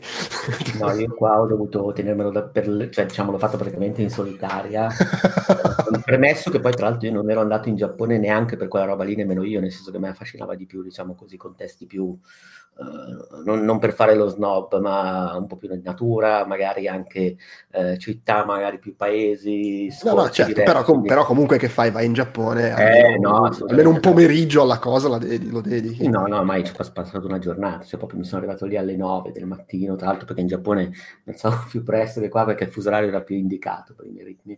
E sono arrivato lì, eh, mi sono fatto tutta la giornata e ho detto, vabbè, cosa faccio? Comprerò PC Engine lo troverò dappertutto, magari lo prendo per ultimo. Avevo tra l'altro una lista di richieste eh, di giochi da prendere così e tutto quanto, di amici, parenti, roba del genere, perché ho detto, vabbè, faccio, cerco prima loro e, e via. Vabbè, sta di fatto che praticamente inizio a vedere che questo PC Engine comunque non, non, si trova così facilmente, ma dico strano, però boh, arriverò a Super Potato, che era il negozio, un negozio diciamo un po' più commerciale che, che Abra. Di, di ci, ho, preso un Famicom lì, e, e, un Maniac Mansion e un Mario Bros per Famicom. No, no, belli, infatti. Vabbè, comunque me l'ho tirato di questa lista, un po' mi aveva forniti Bellotta, un po' Kenobit. Il grosso in effetti mi ha fatto molto comodo la guida di Alessandro Preda su, su, sul Giappone Nerd, perché effettivamente lì c'è erano indicati molto bene. Ti dirò, è stato molto figo che la ricerca del PC Engine però mi ha fatto passare da un negozio all'altro, perché non trovandolo nel primo, nel secondo, nel terzo, quando poi avevo praticamente trovato tutte le altre cose che dovevo prendere, cioè ho fatto molta meno fatica a trovare dei Game Watch rari, Cioè, nel senso è, è stato strano, cioè, andavo nei negozi e ho trovato uno pacchettizzato perfetto per un amico che tra l'altro ho dovuto chiamare perché ha detto oh, guarda che costa tipo 250 bombe, lo vuoi davvero? Eh, o no, l'ho chiamato che lì era all'alba, ah sì sì sì, prendilo con la voce biascicata, ho detto gira. la droga, ho, trovato, ho trovato un pacco di eroina. Guarda, io sono qui, lì sarà stato pomeriggio, lì erano le 3-4 del mattino, mi risponde su, su WhatsApp, lo prendi, lo prendi, lo faccio, eh che ti... Tanto non Vabbè, comunque prendo tutte queste robe, PC non li trovo, i giochi mh, mm, si trovavano facilmente. Sono partito dai negozi un po' più curiosi, diciamo quelli un po' meno commerciali, ad esempio c'era questo bellissimo che si chiama Friends, eh, che è praticamente al sul secondo e terzo piano di uno stabile, tra l'altro lo stabile c'è anche un centro massaggi con delle foto di teenager uh, provocanti verso fuori, per cui ti dà anche l'idea di entrare in un posto un po' losco. Comunque entra al secondo e al terzo piano, gestito da questo signore dai suoi figli ed è bellissimo perché prima di tutto è molto diverso dalla chiabra che c'è attorno diciamo così, nel centro, così. È più una roba di contrabbando. Tra l'altro, Chiabra è nata, leggevo, su, proprio dal, mm, era quartiere del contrabbando dopo la seconda guerra mondiale. Tu è stato curioso anche questo posto qua. Eh, bello, però appunto ho trovato un po' di cartucce, tutto quanto così. Mm, ci ho preso BC Kid tra l'altro, eh, e anche Retype, però non ho trovato il per poco. Premesso che poi io non sono anche uno di quelli che va e compra confezionati, prendevo le cartucce al, al prezzo più basso, cioè non sono così, così in fissa, le volevo giocare. Vabbè, comunque niente, non trovo il PC Engine, tra l'altro le ho presi i giochi prima di avere il PC Engine in tasca, ho detto figurati, lo troverò senz'altro. Giro altri negozi, tra l'altro tutti veramente fighi. Com'era? Sì, e il PC Engine non se ne trova, non se ne trova a un certo punto solamente la versione eh, TurboGrafx, se non sbaglio, che era quella nera per resto controllo prima di essere... Eh, sì, sì, sì, il TurboGrafx era quella, quello nero. Ok, esatto, sì, sì. Che poi c'era, c'era quello portatile quello è il GT, lo, sì. era quello che volevo inizialmente, ma me l'hanno sconsigliato perché hanno detto che insomma gli schermi si tengono male. Poi in eh effetti beh, quello costava davvero tanto. Eh sì, sì, sicuramente. Sì, sì. Comunque quelli li ho trovati, ho trovato il TurboGrafx 16, ho trovato il eh, come si dice okay, scusami, il no, fammi perché sto sbagliando, Core Graft, vedi che sono un retro gamer della minchia. Sì, il Core Graft sono quelli due modelli grigio e nero usciti per il mercato americano, che sono praticamente origi- identici come forma all'originale, però la comodità è che hanno già eh, l'uscita RGB, a differenza di quello originale che ha solo antenna, per cui mi sono dovuto comprare anche un adattatore, per, ovviamente poi l'ho trovato PC Engine. Eh, però anche quelli erano più comodi, lo trovavo più facilmente in giro, però il bellotto mi ha detto assolutamente no, assolutamente no, quindi ho detto sto cazzo, eh, sono lo sfigato che compro quello sbagliato. Vabbè, mi giro tutti questi posti, bellissimo tra l'altro, perché effettivamente se no non avrei mai fatto una, un giro così in 6-7 negozi di, uh, di retro game, veramente un mondo pazzesco, mm, che davvero merita, cioè al di là della passione dei videogiochi, perché sono anche giocattoli degli anni 60-70, si trova veramente di tutto. Uh, Mandarake è un negozio su più piani che ha anche... Mitico, mitico Mandarake. Le cell di... ma giochi veramente... Di, di tutte poi le cell degli anime, robe così. C'è un sì, piano dedicato al, agli hentai, tra l'altro. Cioè, comunque solamente per manga, poi un piano dedicato alle fanfiction, cioè Dujinsi, cioè comunque tutti i manga. Insomma, vabbè, figata, mi sono fatto, cioè è stato anche un po' la cosa che mi ha spinto a girare veramente tanto quel quartiere lì, per cui mi è piaciuto un sacco. Eh, e vabbè, comunque alla fine l'ho trovato, l'ho trovato al doppio del prezzo che mi aveva preventivato il Bellotta, l'ho preso subito, ho comprato subito, visto che ho trovato anche lì per caso l'adattatore, la V-Booster, che è questo cosino che lo metti dietro e um, permette diciamo di attaccarlo a una, una presa RGB. E niente, me lo sono portato a casa, così tutto contento, vado a casa, provo, lo attaccherò alla mia televisione Sony 4K così non credo che avrò problemi. Detto, al massimo si vedrà di merda, però provo. Vabbè, ovviamente non, non, si vede, le provo tutte, ordino robe su Amazon, eh, ordino component, cavi, cavetti, così, alcuni li restituisco perché non vanno bene. Insomma, sto in ballo due settimane, tutto quanto. Non, fino a quel momento, l'altro, io non avevo nemmeno la sicurezza che la console funzionasse, perché sì, da un lato in questi negozi sono molto accurati, per cui lo sono i giapponesi in generale, in più in questi negozi per dire, cioè se tu entri il colpo d'occhio tu vedi qualcuno del, dei commessi che sta pulendo delle cartucce con dei cotton fioc, quindi sei abbastanza sicuro che ti porti a casa qualcosa che funziona, però magari si era rovinato durante il viaggio, eh, sapere. certo. il fatto che appunto non essendoci un LED, non essendoci nessun segnale meccanico eh, che comunichi al giocatore, al, all'utente che la console funziona accesa, se io non vedevo il gioco su schermo non lo potevo sapere, non, non, ha, non scaldano, non, è proprio molto diverso rispetto ad adesso. Cioè, tu adesso non vedi il segnale e anche quella cosa lì è stata straniante, ero completamente disabituata a una console che non dialogasse se non attraverso lo schermo. Cioè non avere un LED, non avere niente nel, nella cosa è una cosa strana se non si pratica davvero poi quel mondo lì. Uh, comunque l'ho attaccato, non funzionava eh, e alla fine a un certo punto ho proprio ragionato nella direzione opposta ho detto vabbè sai cosa? Io anziché provare tutti gli adattatori poi Bellotto mi ha detto no, poi possiamo provare con questa roba così eh, a vedere di farla girare. Ho detto vabbè perché devo collegarlo? Un tipo che si vede di merda. Uh, cerco un catodico, nel senso detto, vabbè, prendo un catodico, poi al massimo lo prendo piccolo, lo lascerò lì, non, non figurati cosa me ne frega così. Quindi niente, mi metto alla ricerca di un catodico, cerco tra l'altro uno, un catodico carino, nel senso che poi per il giorno per caso su un gruppo che si chiama RCT Skylines di Facebook eh, è comparso un post di Babic che si vantava eh, di aver trovato dal dottore di, di Bortolotti un, un, monitor particolare. Ho detto, vabbè, prendo quello, cioè mi fido se, se c'era Babic. Ma, ma, i dottori hanno, cioè, tipo il, il mio uh, dentista che avevo a Parigi, però no, non quello che adesso, dove sto adesso, aveva lì proprio per, per sfizio, per affetto, costantemente acceso con lo screensaver nell'ufficio un, un Mac primissimo modello. Ah. Vabbè, in questo caso però era un, cioè uno schermo, un, un Triton Sony per uso medico, quindi, ah.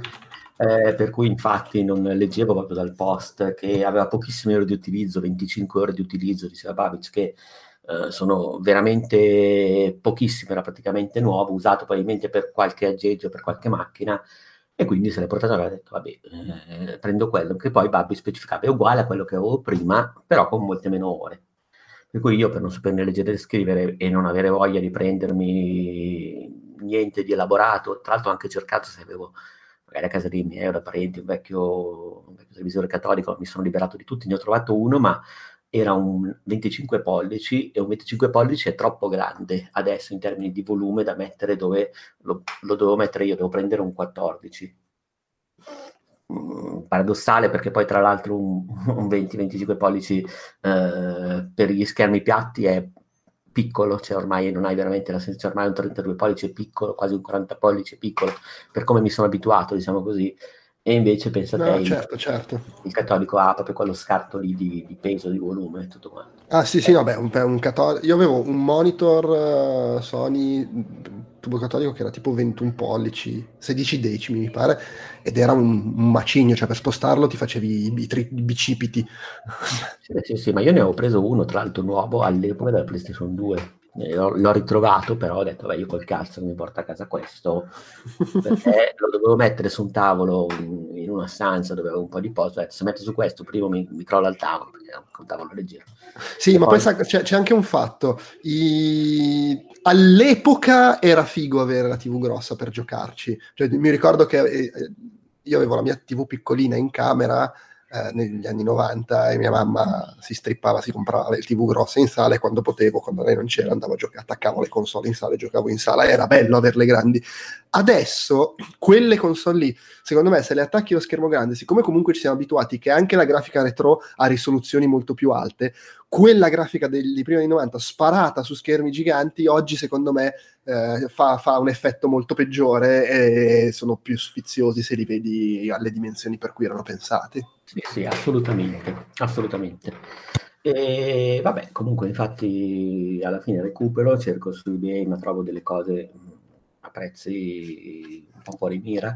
Alla fine finisco su un sito che si chiama subito.it che non avevo mai cagato prima, perché vabbè, io sono anche molto più molto convenzionale anche per quel tipo di acquisti, nel senso compro roba da eBay, Amazon, oppure vado sui siti dove vendono i prodotti che fanno, quindi uh, raramente diciamo vado, eh, comunque ho trovato sto coso anche lì eh, era un, ne cerco un po', chiedo a Babis consiglio, tra l'altro in chat mi dice prendi questo piuttosto che quell'altro eh, e vado, insomma lo ordino. Lo ordino anche di rispetto, cioè anche di tuffo nel passato perché rispetto ai siti di e-commerce più, eh, diciamo così, più praticati, più anche eh, strutturati.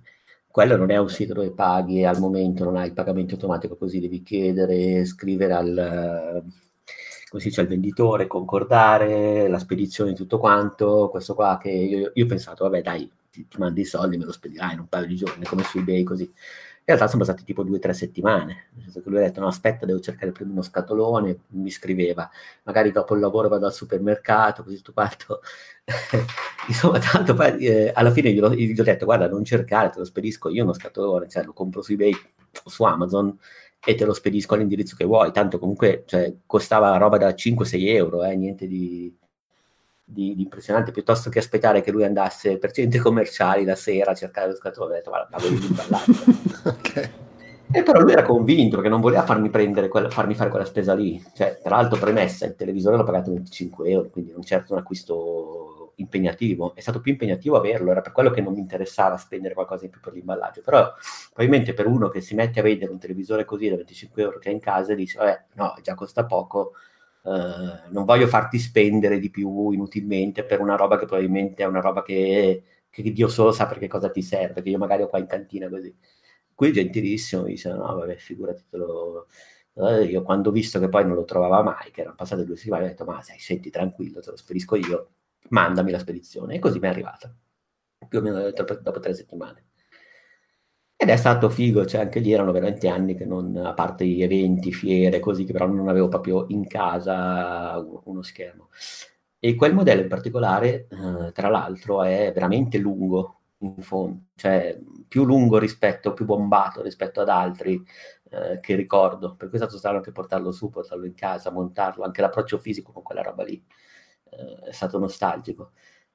Vabbè, comunque niente, attacco il PC Engine, ovviamente anche lì devo mettere la, eh, la V-Booster nella console perché questo non, aveva, non avevo il cavo antenna. Per cui ho dovuto poi prendere il component, mettere il component in un adattatore RGB dietro, metterlo dietro nel... e alla fine comunque vabbè, eh, lo accendo, parte, cazzo, eh, non parte, ho detto, ah, fanculo, è rotto. Minchia, però poi guardo dietro, semplicemente il, l'adattatore della scarta aveva la, lo, lo switchino, devo fare in o out, ho sbagliato la direzione, diciamo, del segnale e a quel punto schiaccia e oh, minchia, che figata.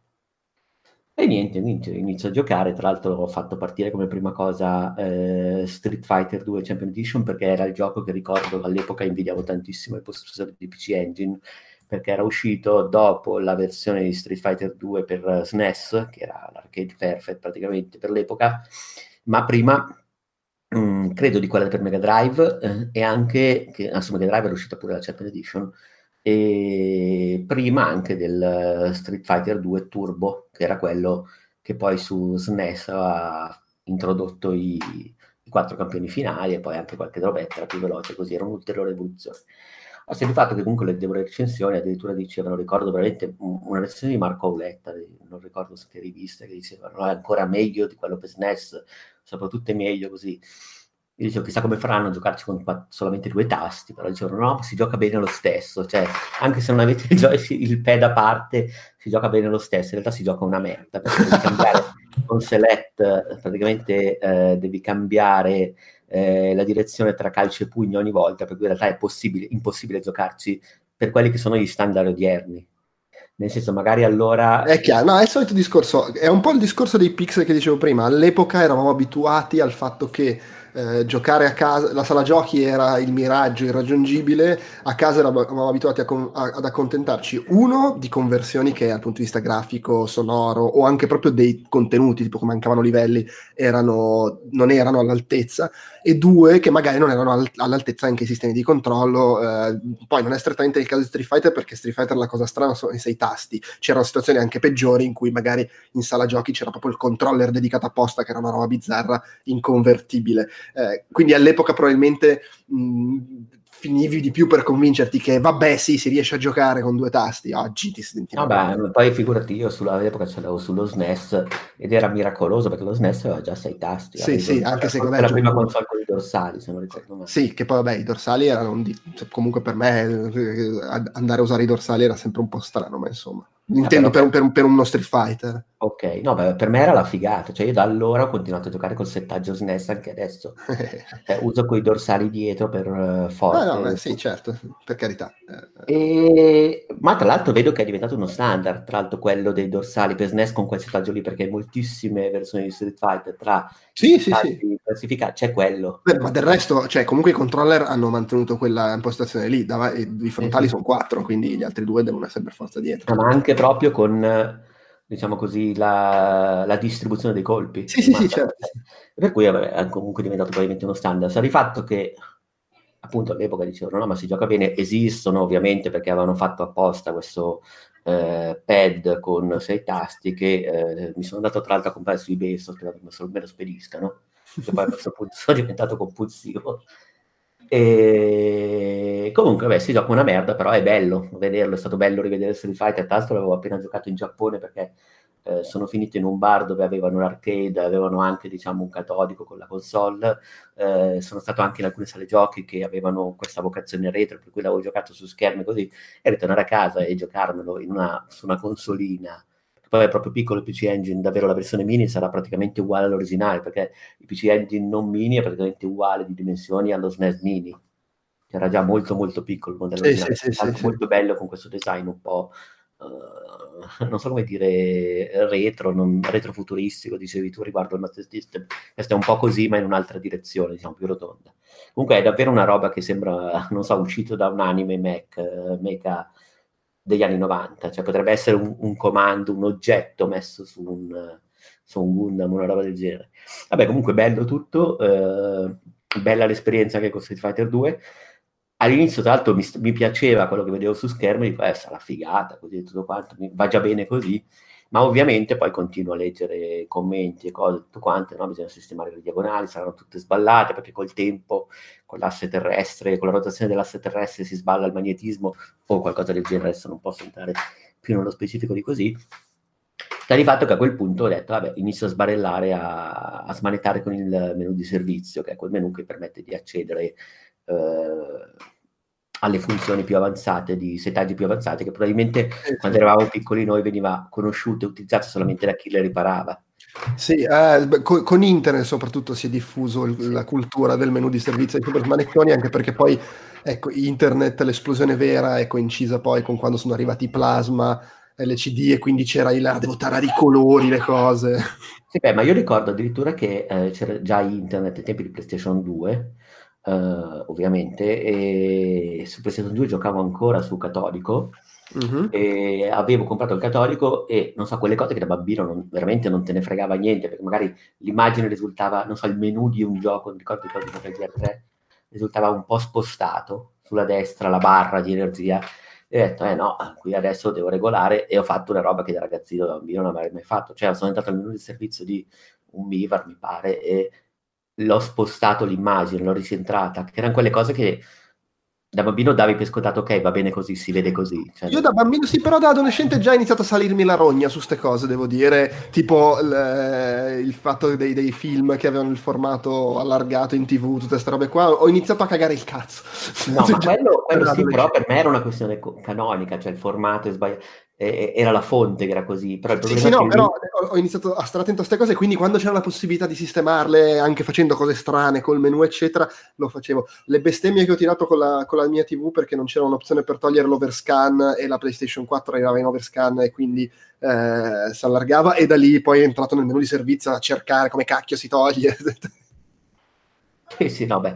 Comunque ho cercato tutto, tra l'altro quello dei, diciamo, dei settaggi dei televisori è un mondo incredibile è un modo incredibile, nel senso che ogni televisore ha il suo valore, non esiste una scala di valore, nel senso che se anche per dire io ottengo quella che dovrebbe essere la scala di valore di fabbrica, di default del mio televisore, non è detto che vada bene sul mio, perché appunto il tempo l'ha logorata, ha modificato delle cose. Vabbè, sta di fatto che ci ho perso 3-4 giorni, cioè, Babi ti ha detto per capire bene, però ci vogliono 6 mesi, e ci credo, cioè, probabilmente è vero. Uh, io ho fatto il mio indispensabile, però in ogni caso anche lì sono dovuto andare ho detto, vabbè, sono partito a cazzo, poi ho chiesto qualche consiglio qua e là, però ho visto che non era sufficiente un'indicazione di massima, per cui alla fine ho proprio tirato giù tutte le voci, ho scaricato menu, le istruzioni su internet del menu di servizio del televisore, ho fatto addirittura, cioè, ho fatto delle, eh, non delle equazioni, delle oddio non ricordo, vabbè comunque ho fatto dei calcoli, roba che non facevo da vent'anni, cioè, infatti ho dovuto cercare anche come si facevano, è stato veramente un tuffo nel passato pazzesco. anche cioè, cercare su internet come si facevano le, oddio, no, non le equazioni, adesso non ricordo già più esattamente il termine, però insomma ho dovuto mettere in relazione dei valori con degli altri corretti, così, altezza, così, per ottenere quelli che probabilmente erano quelli giusti per il mio. Dopodiché li ho inseriti, cioè tutto questo mi sono fatto dei fogli, eh, non Excel, perché, non, perché, sono vecchio, ma Vabbè, quello... in Word in cui ho messo comunque tutti, tutti, i valori possibili di ogni voce del menu, ma sono tipo, ti ho mandato una foto, mi pare, sono due o tre fogli di, di robe. E a quel punto ho tarato tutti i settaggi, ho fatto tentativi, ovviamente, tra l'altro un'altra cosa incredibile, li ho fatti al buio, perché quel particolare televisore lì, tra l'altro Babic lo sapeva, lo fa anche lui, cioè, adesso fatevi mente di quella che è la vita di Babic e Bortolotti. Eh. Cioè questa è gente che eh, praticamente se tu devi tirare un valore eh, con questo particolare modello di televisore, eh, alcune fonti non mandano eh, l'immagine del gioco, ad esempio, sotto in background al di servizio per cui tu non puoi vedere in tempo reale se modifichi un valore, se si allarga. Chiaro, se chiaro, sì. Lo devi fare eh, a schermo nero tutte le volte, quindi uscire poi dal menu di servizio, vedere se c'è la piccola differenza sul gioco, rientrare nel menu di servizio, se non va bene, schermo nero e risettare ancora. Per cui è un inferno, è un inferno che si fa al buio. Questo credo dipende, tra l'altro non è una cosa comune, dipende da quel segnale che avevo io con quel televisore lì in particolare, perché evidentemente eh, ti fa vedere, solitamente si può vedere eh, l'immagine da tarare sotto in background al, allo schermo del menu di servizio, però in quel caso il segnale RGB trattato in quel modo non lo permetteva. Quindi, sai, c'è anche proprio un mondo di eh, totali incertezze, quello di entrare in, uh, negli schermi vecchi, nello smanettarci, nell'attaccarci nelle console giapponesi, cioè veramente una roba che è tutt'altro che immediato, almeno a me è andata così, poi non so, però leggendo diciamo quello sui forum c'era un sacco di gente che aveva problemi di ogni sorta, quindi immagino che se non è la norma è quantomeno una cosa molto molto diffusa. Però vabbè, niente, alla fine ho trovato un'immagine soddisfacente che sicuramente non è perfetta, che sicuramente se arriva qualcuno che effettivamente ha sull'occhio mi manda a cagare, però per me andava bene. Ho anche un po' bleffato perché la televisione che ho preso in realtà non aveva, um, quando ho ridotto al minimo eh, piano verticale orizzontale, ho visto che era un po' sfasata proprio di suo, per probabilmente era anche un po' danneggiata, però anche lì manuale di servizio offriva delle opportunità tipo di aprire effettivamente eh, la televisione, fare dei taraggi e ritararli in maniera meccanica, però quello per me era troppo, nel senso perché lì sono tal- talmente incapace, poco sul pezzo che avrei potuto romperlo, fare un casino, per cui mi sono accontentato a un certo punto di ho barato un po' sull'immagine, ho allargato forse un po' troppo la linea la dimensione orizzontale, però adesso è soddisfacente. Sta di fatto che comunque si gioca bene, ecco, per cui alla fine sono stato, è stato più il gioco, è stato proprio più accedere al gioco che non il gioco stesso, perché poi in realtà sono giochi che ho già giocato, che comunque diciamo non, magari non hanno tanto da dire al di là del loro valore uh, retro al giocatore attuale o a un giocatore come me che non è molto uh, nostalgico in questi termini, ecco.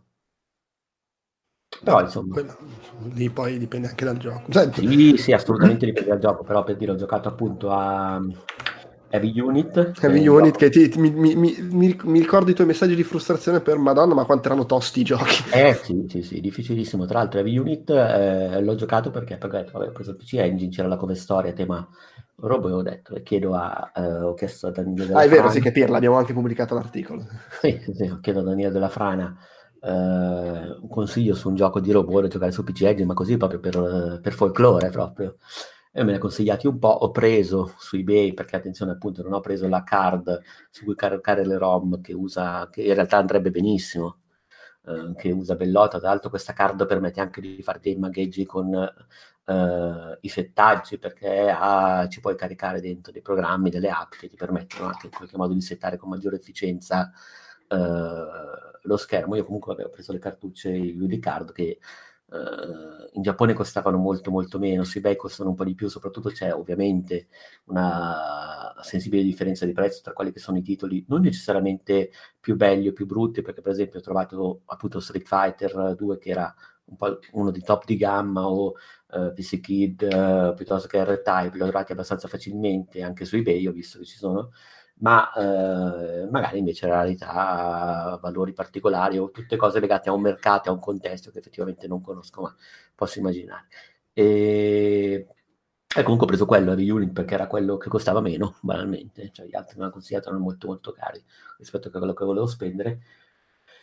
E l'ho giocato, l'ho giocato tra l'altro prima emulato perché eh, in vista dell'articolo non riuscivo a far partire questo PC Engine, ormai mi ero impegnato, detto, iniziamo a vedere com'è emulato, emulato difficilissimo, cioè veramente un gioco eh, rispetto agli standard di oggi o agli standard di oggi a cui sono abituato io, poi anche al fatto che mi sono rincoglionito, che sono meno, meno flestante o meno sull'occhio. Ma guarda, io ho l'impressione che sia soprattutto una questione di, di, muscolo allenato, nel senso che questa cosa l'ho detto spesso nei podcast. Tipicamente, chiacchierando con i giocatori di un, di un una certa età, tra virgolette, la, la, la, cosa classica che si dice è non, non sono più bravo te- come un tempo nei giochi di piattaforma, eccetera, sono diventato più bravo nelle avventure grafiche, nei, nei giochi che richiedono la risoluzione di enigmi, perché e la, la spiegazione che uno dà per scontato è che, vabbè, invecchiando i riflessi calano, però magari sei un po' più smart rispetto a quando avevi 12 anni e ti ritrovavi davanti alla prima avventura grafica che oltretutto era stronzissima all'epoca.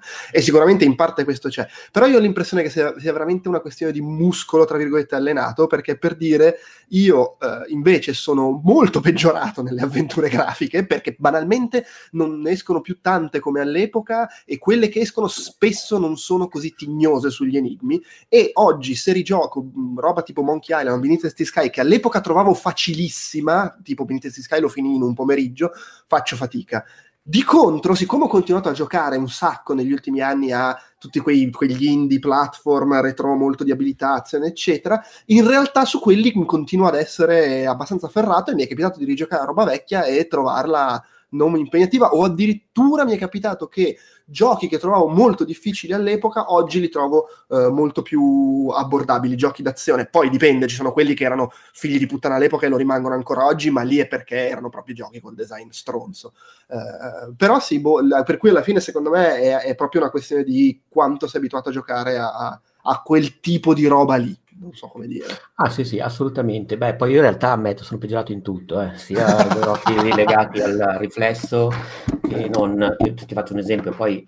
Eh, sì, beh, io, io, adesso non è che voglio menarmela, ma evidentemente anche da ragazzino ero abbastanza dotato su, sui giochi più, più, Twitch, perché ci sono giochi di cui si parla come ah, era difficilissimo e che io ricordo, ma non, oh, io me lo ricordo se, se abbastanza tranquillo. Cioè, no, classic, io la, la, classica cosa è che siccome i giochi duravano mezz'ora una volta che eri bravo, eh, giochi che io finivo, li finivo, finivo, continuavo a giocarci perché mi piacevano, ma li finivo, cioè normalmente, tipo, cazzo ne so, Hurricane. Eh, e poi invece mi dicono che era difficile, per cui vabbè. Boh.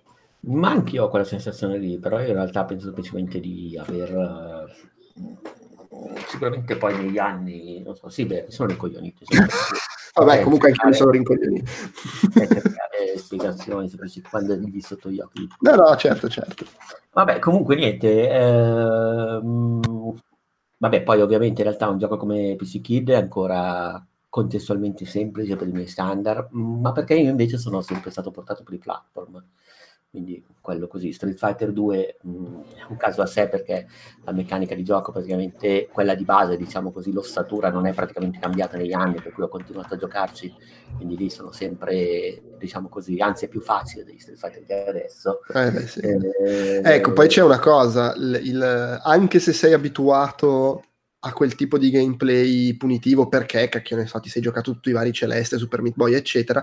Una cosa a cui non siamo più abituati da quel punto di vista è l'intransigenza del se muori devi rifare tutto il livello, eh, perdi tutti i power up e cose del genere. Quella cosa lì è scomparsa in quel tipo, tipo di gioco. Il, super, il, il, platform super difficilissimo moderno comunque c'ha il checkpoint sempre a un secondo di distanza.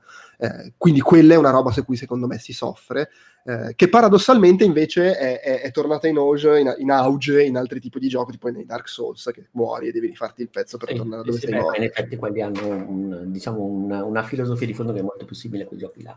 Tra l'altro premessa... Eh, Però allo stesso tempo mi, se, mi, mi, dicono, io perché poi non, non sono ferrato su te, mi dicono che sono quasi tutti giochi in cui però non è mh, strettamente necessario essere super bravi a livello di abilità perché puoi comunque eh, un po' grindare, un po' capire come affrontare il nemico, eccetera. Questo è quello che mi dice Walone, poi non so. Allora, io in realtà ho un approccio, cioè in realtà per me invece quelli sono molto più simili, poi io per carità non ho eh, la pignoleria di Walone in questo tipo di questo genere, però diciamo... Eh, realtà lì è proprio sono giochi in cui sì esistono dei tratti in comune, soprattutto quelli di Front Software, però insomma, secondo me lì devi essere bravo. Ti faccio una premessa, io ho iniziato a giocare a Sekiro prima di andare in Giappone. Eh, però, però Sekiro è, è diverso, Se, Sekiro è quello in cui effettivamente è più necessario essere... Ripeto, io sto parlando in base a quello che ho letto, mi pare di capire che Sekiro tenda di più verso devi essere bravo e non ci sono cazzi rispetto agli altri.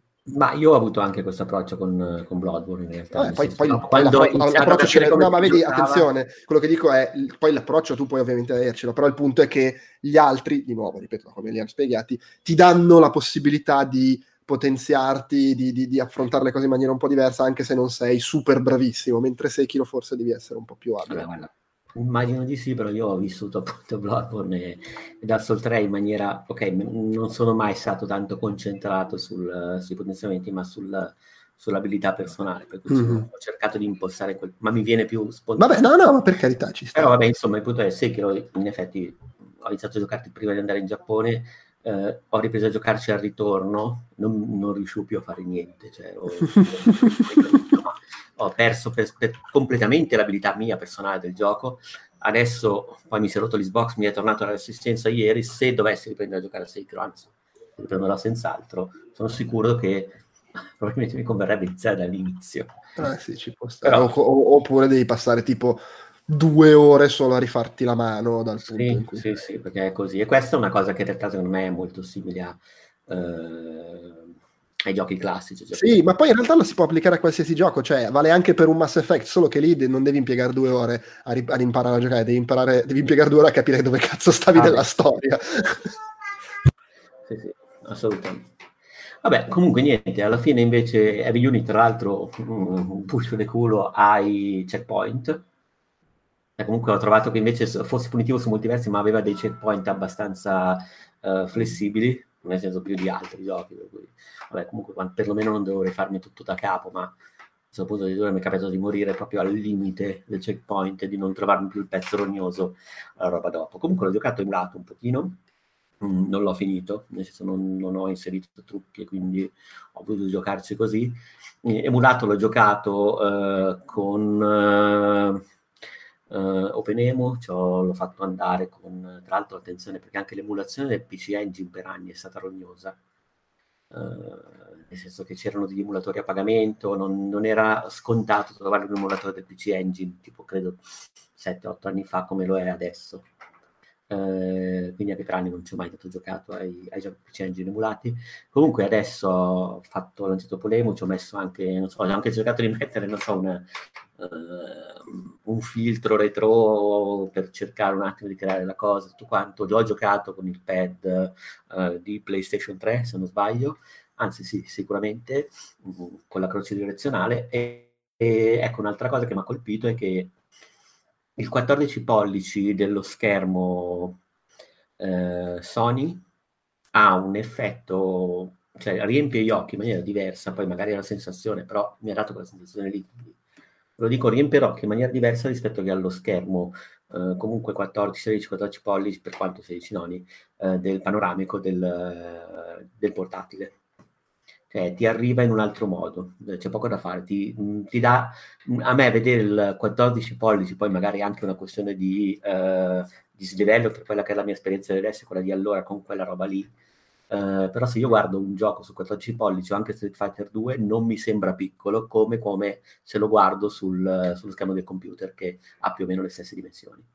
Eh no, ci sta. Vabbè, beh, sullo schermo del computer c'è anche, lo guardi anche con una risoluzione diversa? No. Sì, ma è proprio anche di, cioè la percezione, cioè proprio la, la sensazione che lì, sì, sì. ok, 14 pollici, ma non è piccolo, è giusto, cioè mi sta eh, arrivando... Chiaro, sì, è veramente, ed è una cosa che eh, prescinde anche un po' dalla risoluzione, più eh, l'idea, al di là del formato. E, certo, quindi, certo.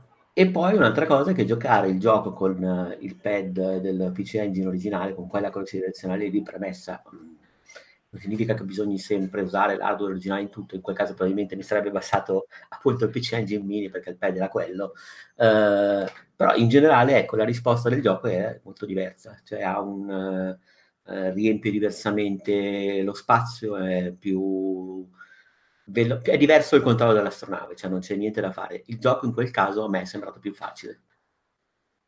Cioè, è sempre difficile. Beh, ci può stare, poi magari c'è anche so, l'input lag pure che, che lo, lo, rende più facile. Ah, vai a sapere, però sta di fatto che davvero giocare. Cioè, nel senso, il non input lag intendo che lo rende più facile, mentre giocandoci su uno schermo moderno, cioè quel pizzico di lag nei controlli che comunque, anche tu lo percepisca o meno, ti crea della difficoltà. Sì, sì, beh, ma in generale, adesso poi non vorrei dire una bestialità perché non sono un esperto, però ho avuto la sensazione che, eh, so, proprio l'ergonomia della croce direzionale del PC Engine in quel caso lì permettesse proprio con dei movimenti di, di dita di eh, raggiungere porzioni dello schermo più in fretta rispetto alla croce della PlayStation 3. Adesso oh. tutto può avere senso. Ma non ne ho idea.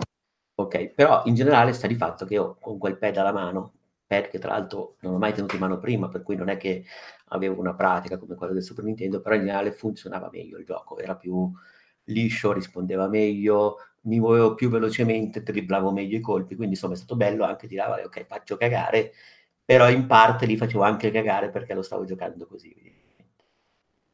Però insomma... No, no, mi sembra giusto, sensato, credibile. Eh, insomma, bello, è stata una bella esperienza che dico, perché non è una roba che farò tutti i giorni, adesso c'ero lì, non so, sono ancora indeciso se comprare la, eh, la cartuccia per caricarsi le ROM, eh, oppure comprarmi ogni tanto una cartuccia che voglio giocare, poi non essendo collezionista davvero comprerei i giochi che, che gioco, quindi non, a parte Street Fighter 2 che vabbè lì quello lo volevo proprio, però lo sto giocando comunque ogni tanto. Mm, tanto non si può giocare in doppio perché sul PC Engine non c'era la doppia uscita eh, per il pad devi comprare quella la crocchia apposta. Sì, dovevi comprare lo sdoppiatore. Esatto. Eh, mi sono comprato il pad per giocarci bene. Comunque, ad ogni modo, insomma, penso che lo userò davvero come console per giocarci. Giochi che non ho mai giocato. E appunto, se non costano troppo, se non hanno prezzi proibitivi, ad esempio, non so, ho guardato Splatterhouse costa veramente tanto su eBay la versione UD card originale, quello cercherò in ogni caso di procurarmelo tra l'altro pare che ci sia anche un mercato. Scusa, mi sono perso il gioco. Che vuoi... eh, Splatterhouse. Ah, Splat- eh sì, quello è super da collezione. Forse, forse, costano meno i seguiti per Mega Drive, però magari sì, invece mi sbaglio. Poi tra l'altro c'è anche un mercato di eh, cartucce pirata, nel senso in cui gente che prende e compra, fare cartucce e ci carica sopra la ROM vecchia. Mi sì, sì, sì, sì, è anche difficile. Stare... Ma quelle comunque esistevano già all'epoca. Io ho il gioco di Batman per Mega Drive eh, che era tipo una cinesata Okay. Com- comprato all'epoca in un negozio di importazione. No, beh, qui ovviamente poi cambiano molti i prezzi se è confezionato, lo stato mm. esterno, perché ovviamente tanta gente lo compra per collezionismo, mm, come in Giappone c'è il PC Engine, eh, quando l'ho trovato alla fine in un negozio c'era il mio, che era in versione RAW, diciamo così, e poi c'era una versione con la scatola che costava più del doppio, e l'ho lasciato lì ovviamente. Primo perché devo portarmelo in valigia, e poi perché non, non, non, lo prendevo per collezionismo, ma più per eh, affetto, interesse, curiosità e roba del genere. Quindi appunto penso che mi comprerò un gioco ogni tanto, anche perché io so già che se dovessi comprare la cartuccia ROM, prendetemi con le pinze perché poi magari la, la ordino domani, eh, probabilmente non giocherei più a niente sul serio, mm, proprio perché l'idea di averli tutti mi avvicinerebbe un po' for- la console all'emulatore, e, e, non so, finirei io, cioè una cosa personale, irrazionale, per dare meno valore ai giochi. Quindi. Ah, vabbè, sì, chiaro, che poi è, cioè, è, era quello che succedeva ai tempi con le, le, le, i pacchi di, di, giochi pirata su Amiga. Uh, ah, alla fine io giocavo molto di più a quelli che compravo originali e, e, e, che poi è un po' la stessa sindrome di quando apri Netflix, ti metti a girare il catalogo, non sai che cazzo guardare, dopo mezz'ora chiudi. Sì, sì, beh, è sempre difficile, diciamo così, cercare di um, mettere, puntare la testa proprio sull'idea. Tu non, non, hai, non devi guardare tutto, ma stai, è come se stessi pagando quei due o tre prodotti che ti guarderesti volentieri e ti, il prezzo è comunque basso. Eh, probabilmente nei giochi, nei servizi di giochi in streaming sarà più o meno così per quello che è il mio retaggio, invece, probabilmente sarà difficile ogni volta entrare nell'ottica e probabilmente finirò per iniziare un sacco di giochi e finirne un numero basso, ecco. Ma vabbè, ci sta, ci sta. Ok, chi- chiudiamo questa parentesi ospizio e dimmi così due cose velocemente su questo gioco che stai provando, che, che ci hanno inviato, eh, che si chiama, attenzione, Minimac Mayhem, è un gioco per uh, PlayStation VR sviluppato dallo studio, il, da un studio che ha un curriculum abbastanza ampio, ma direi che il loro gioco più famoso, e forse anche l'unico famoso, ma non vorrei dire qualcosa che poi la gente mi insulta, è uh, Velocity. Ok, sì. Non mi ricordo adesso il nome dello studio. Eh, lo studio è Future Lab. Future Lab, esatto, sì, sì, cioè, nettamente Velocity è il loro gioco più famoso, poi magari hanno fatto anche eh, Velocity vabbè, poi Velocity 2X. In realtà mi ricordo anche questo Tiny Tracks, sto guardando adesso la, la, la loro... Vabbè, comunque, Future Lab, Velocity... Sì, eh... sì, sì. È praticamente un, uh, un, gioco per PlayStation VR, uh, è un... Uh, tabletop, cioè praticamente una, un gioco che si gioca praticamente su una scacchiera. Un board game. Virtuale in questo caso, come? Un board game. Mm, allora, mm, la definizione che ho, tra, che ho, trovato, diciamo, non praticando nemmeno il segmento di board game, e in effetti mi viene da chiedere, ma di che cazzo, di che cosa parlo, in effetti tutte le volte. Vabbè, comunque, eh, di, dicono proprio tabletop, cioè una variante del board game. Eh, ad ogni modo, vabbè, è una scacchiera, è un gioco in cui si, si mescola strategia degli scacchi con la cosa più simile per descriverlo, mi verrebbe da dire, è la scacchiera tridimensionale. Per descrivere poi questo gioco in VR portato così, la scacchiera tridimensionale che si vede nel primo Guerre Stellari. Mm-hmm, ok, beh, figo, dai. Sì, sì, sì. Allora, è figo, è quella roba lì. Il gioco praticamente ti mette, vabbè, parte del menu. Inizialmente tu devi scegliere l'aspetto del... La tua pedina, diciamo così, il tuo avatar è un uh, robottino. Io ovviamente scegli, puoi scegliere se puoi scegliere anche l'aspetto di te stesso, perché ovviamente tu sei presente nel gioco come robottino, ma eh, fai conto che tu è come se fossi, eh, si vieni piombato in questo mondo virtuale, in questa cittadina virtuale con al centro della città che si scacchiera, tra l'altro è anche un po' l'un- è l'unico schema del gioco, tra l'altro mi pare di capire. Mm. E ci sono altri tre giocatori attorno uno per ogni lato diciamo della scacchiera e ci sono sia loro che i loro avatar, le loro pedine, i loro modellini diciamo così, quindi tu all'inizio del gioco scegli sia l'aspetto del tuo avatar, cioè di te stesso, che è il modo in cui ti vedono gli altri, che poi chiaramente c'è un'esperienza multiplayer, quella che dà valore al gioco, eh, e poi ovviamente l'avatar del tuo robottino. In questo caso praticamente poi si inizia il gioco, eh, ci si trova appunto in, davanti a questa scacchiera virtuale, eh, è raccomandato giocare con i PlayStation Move, cosa che ho fatto, eh, però poi in realtà ho provato anche un pochino con il uh, controller e parlo per me, mi sono trovato meglio col controller, cioè ho trovato più veloce, diciamo così, ragionare con un gioco del genere, quindi avere davanti una scacchiera, muovere delle cose, dare dei comandi, piuttosto che fare tutte le azioni con i PlayStation Move che probabilmente giovano all'immedesimazione, però ho trovato più semplice muovermi con il controller. Comunque avete gustibus, naturalmente. In questo caso bisogna abbattere gli altri tre robottini, siano quelli gestiti diciamo, dall'intelligenza artificiale o da altri giocatori, eh, ottenendo tre gettoni vittoria. Per farlo bisogna appunto eh, recuperare diciamo così, questi gettoni oppure eliminare tutti i robottini sulla scacchiera buttandoli ad esempio spingendoli all'interno di dei, eh, delle buche poi chiaramente ci sono anche tutta una serie di altre variabili cruciali, però diciamo il grosso che si fa durante il tutorial, tra l'altro il tutorial è eh, distribuito credo in una decina di fasi ed è piuttosto lungo, cioè anche solo fare tutto, tutto il tutorial porta via anche un paio d'ore, due ore e mezza. Eh, in pratica si impartiscono dei comandi, che possono essere comandi di offesa o di movimento al nostro robottino. Eh, questi comandi in pratica occupano un certo tipo di azioni tra quelle che abbiamo a disposizione e sono comandi che possono essere messi in fila, tipo il primo comando è muoviti, il secondo comando è spara, tu costruisci praticamente questo flusso, dopodiché lo dai in pasto al gioco e aspetti che anche gli altri giocatori facciano lo stesso. Quindi in pratica prepari la strategia prima e poi la lanci, diciamo così. Eh, il problema qual è? Il problema è che la precedenza, diciamo così, movimento è eh, data a quello che occupa meno mosse, meno, spende meno mosse, diciamo così, meno punti mossa sulla prima azione.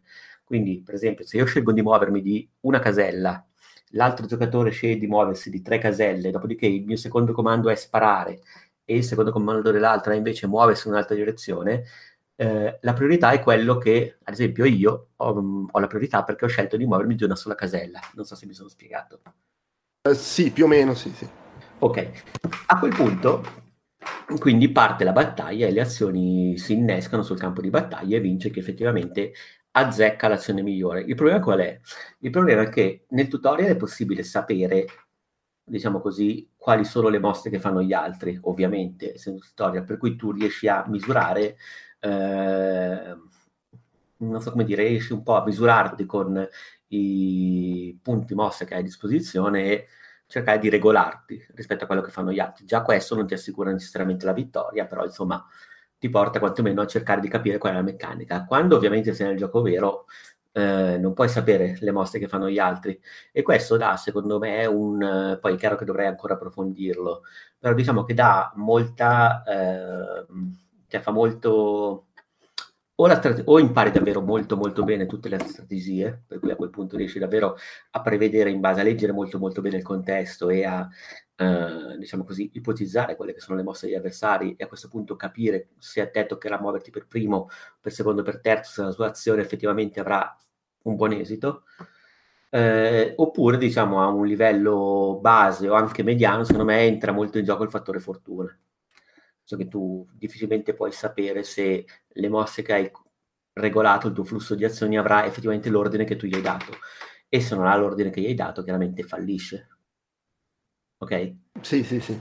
Cioè, adesso non è il modo migliore per spiegarlo, però insomma, no, no, ho avuto la sensazione che è un gioco che io padroneggi molto molto bene e ripeto, anche qui è una sensazione perché poi magari sbaglio, magari in realtà non esiste eh, una conoscenza così profonda del campo di battaglia da permetterti davvero di avere le, il fiuto per capire quali sono le mosse da fare, oppure devi accettare anche una buona dose di, fu- di fortuna. Detto questo, questa è un po' la meccanica del gioco, è un gioco carino, interessante, fatto bene, eh, la VR ovviamente rende l'esperienza più intrigante, non è assolutamente imprescindibile, si potrebbe giocare tranquillamente su uno schermo, addirittura eh, penso che lo giocherei ancora più volentieri su Switch, ipoteticamente, però insomma ti mm, metti mm. davvero davanti a questa statiera fisica e tutto quanto, però insomma un gioco di questo tipo basato su strategie, regole, eh, l'immedesimazione non è la prima cosa. No, però è affascinante il fatto di avere davanti il, insomma, la, la, tavola virtuale. No, no, ma è affascinante poi si gioca in multiplayer, perché comunque... Eh, infatti c'è anche quello le altre persone. È fatta molto bene la VR, c'è un solo livello, si poteva fare di più, però in fondo quello basta e avanza, è studiato bene, è leggibilissimo, il sistema dei comandi funziona molto bene, si capisce subito cosa fare, è molto chiaro e poi davvero c'è questo tutorial che è magnifico per capire comunque il gioco. Per cui insomma, se vi piacciono questo tipo di giochi può essere davvero sfizioso. Mm, non è magari l'esperienza più peculiare o straordinaria da fare in VR, ma è una VR che almeno funziona bene, ecco. Quindi, avercene. Va bene, Ok, direi che possiamo concludere. Pensavo sarebbe stato un segmento breve, siamo andati avanti un'ora. E... Cioè, breve col PC Engine. No, no, certo, per carità. Ma è meglio, meglio, abbiamo un magazine più corposo del previsto. Eh, direi che è tutto, grazie Andrea. Ciao, grazie. E ciao a tutti.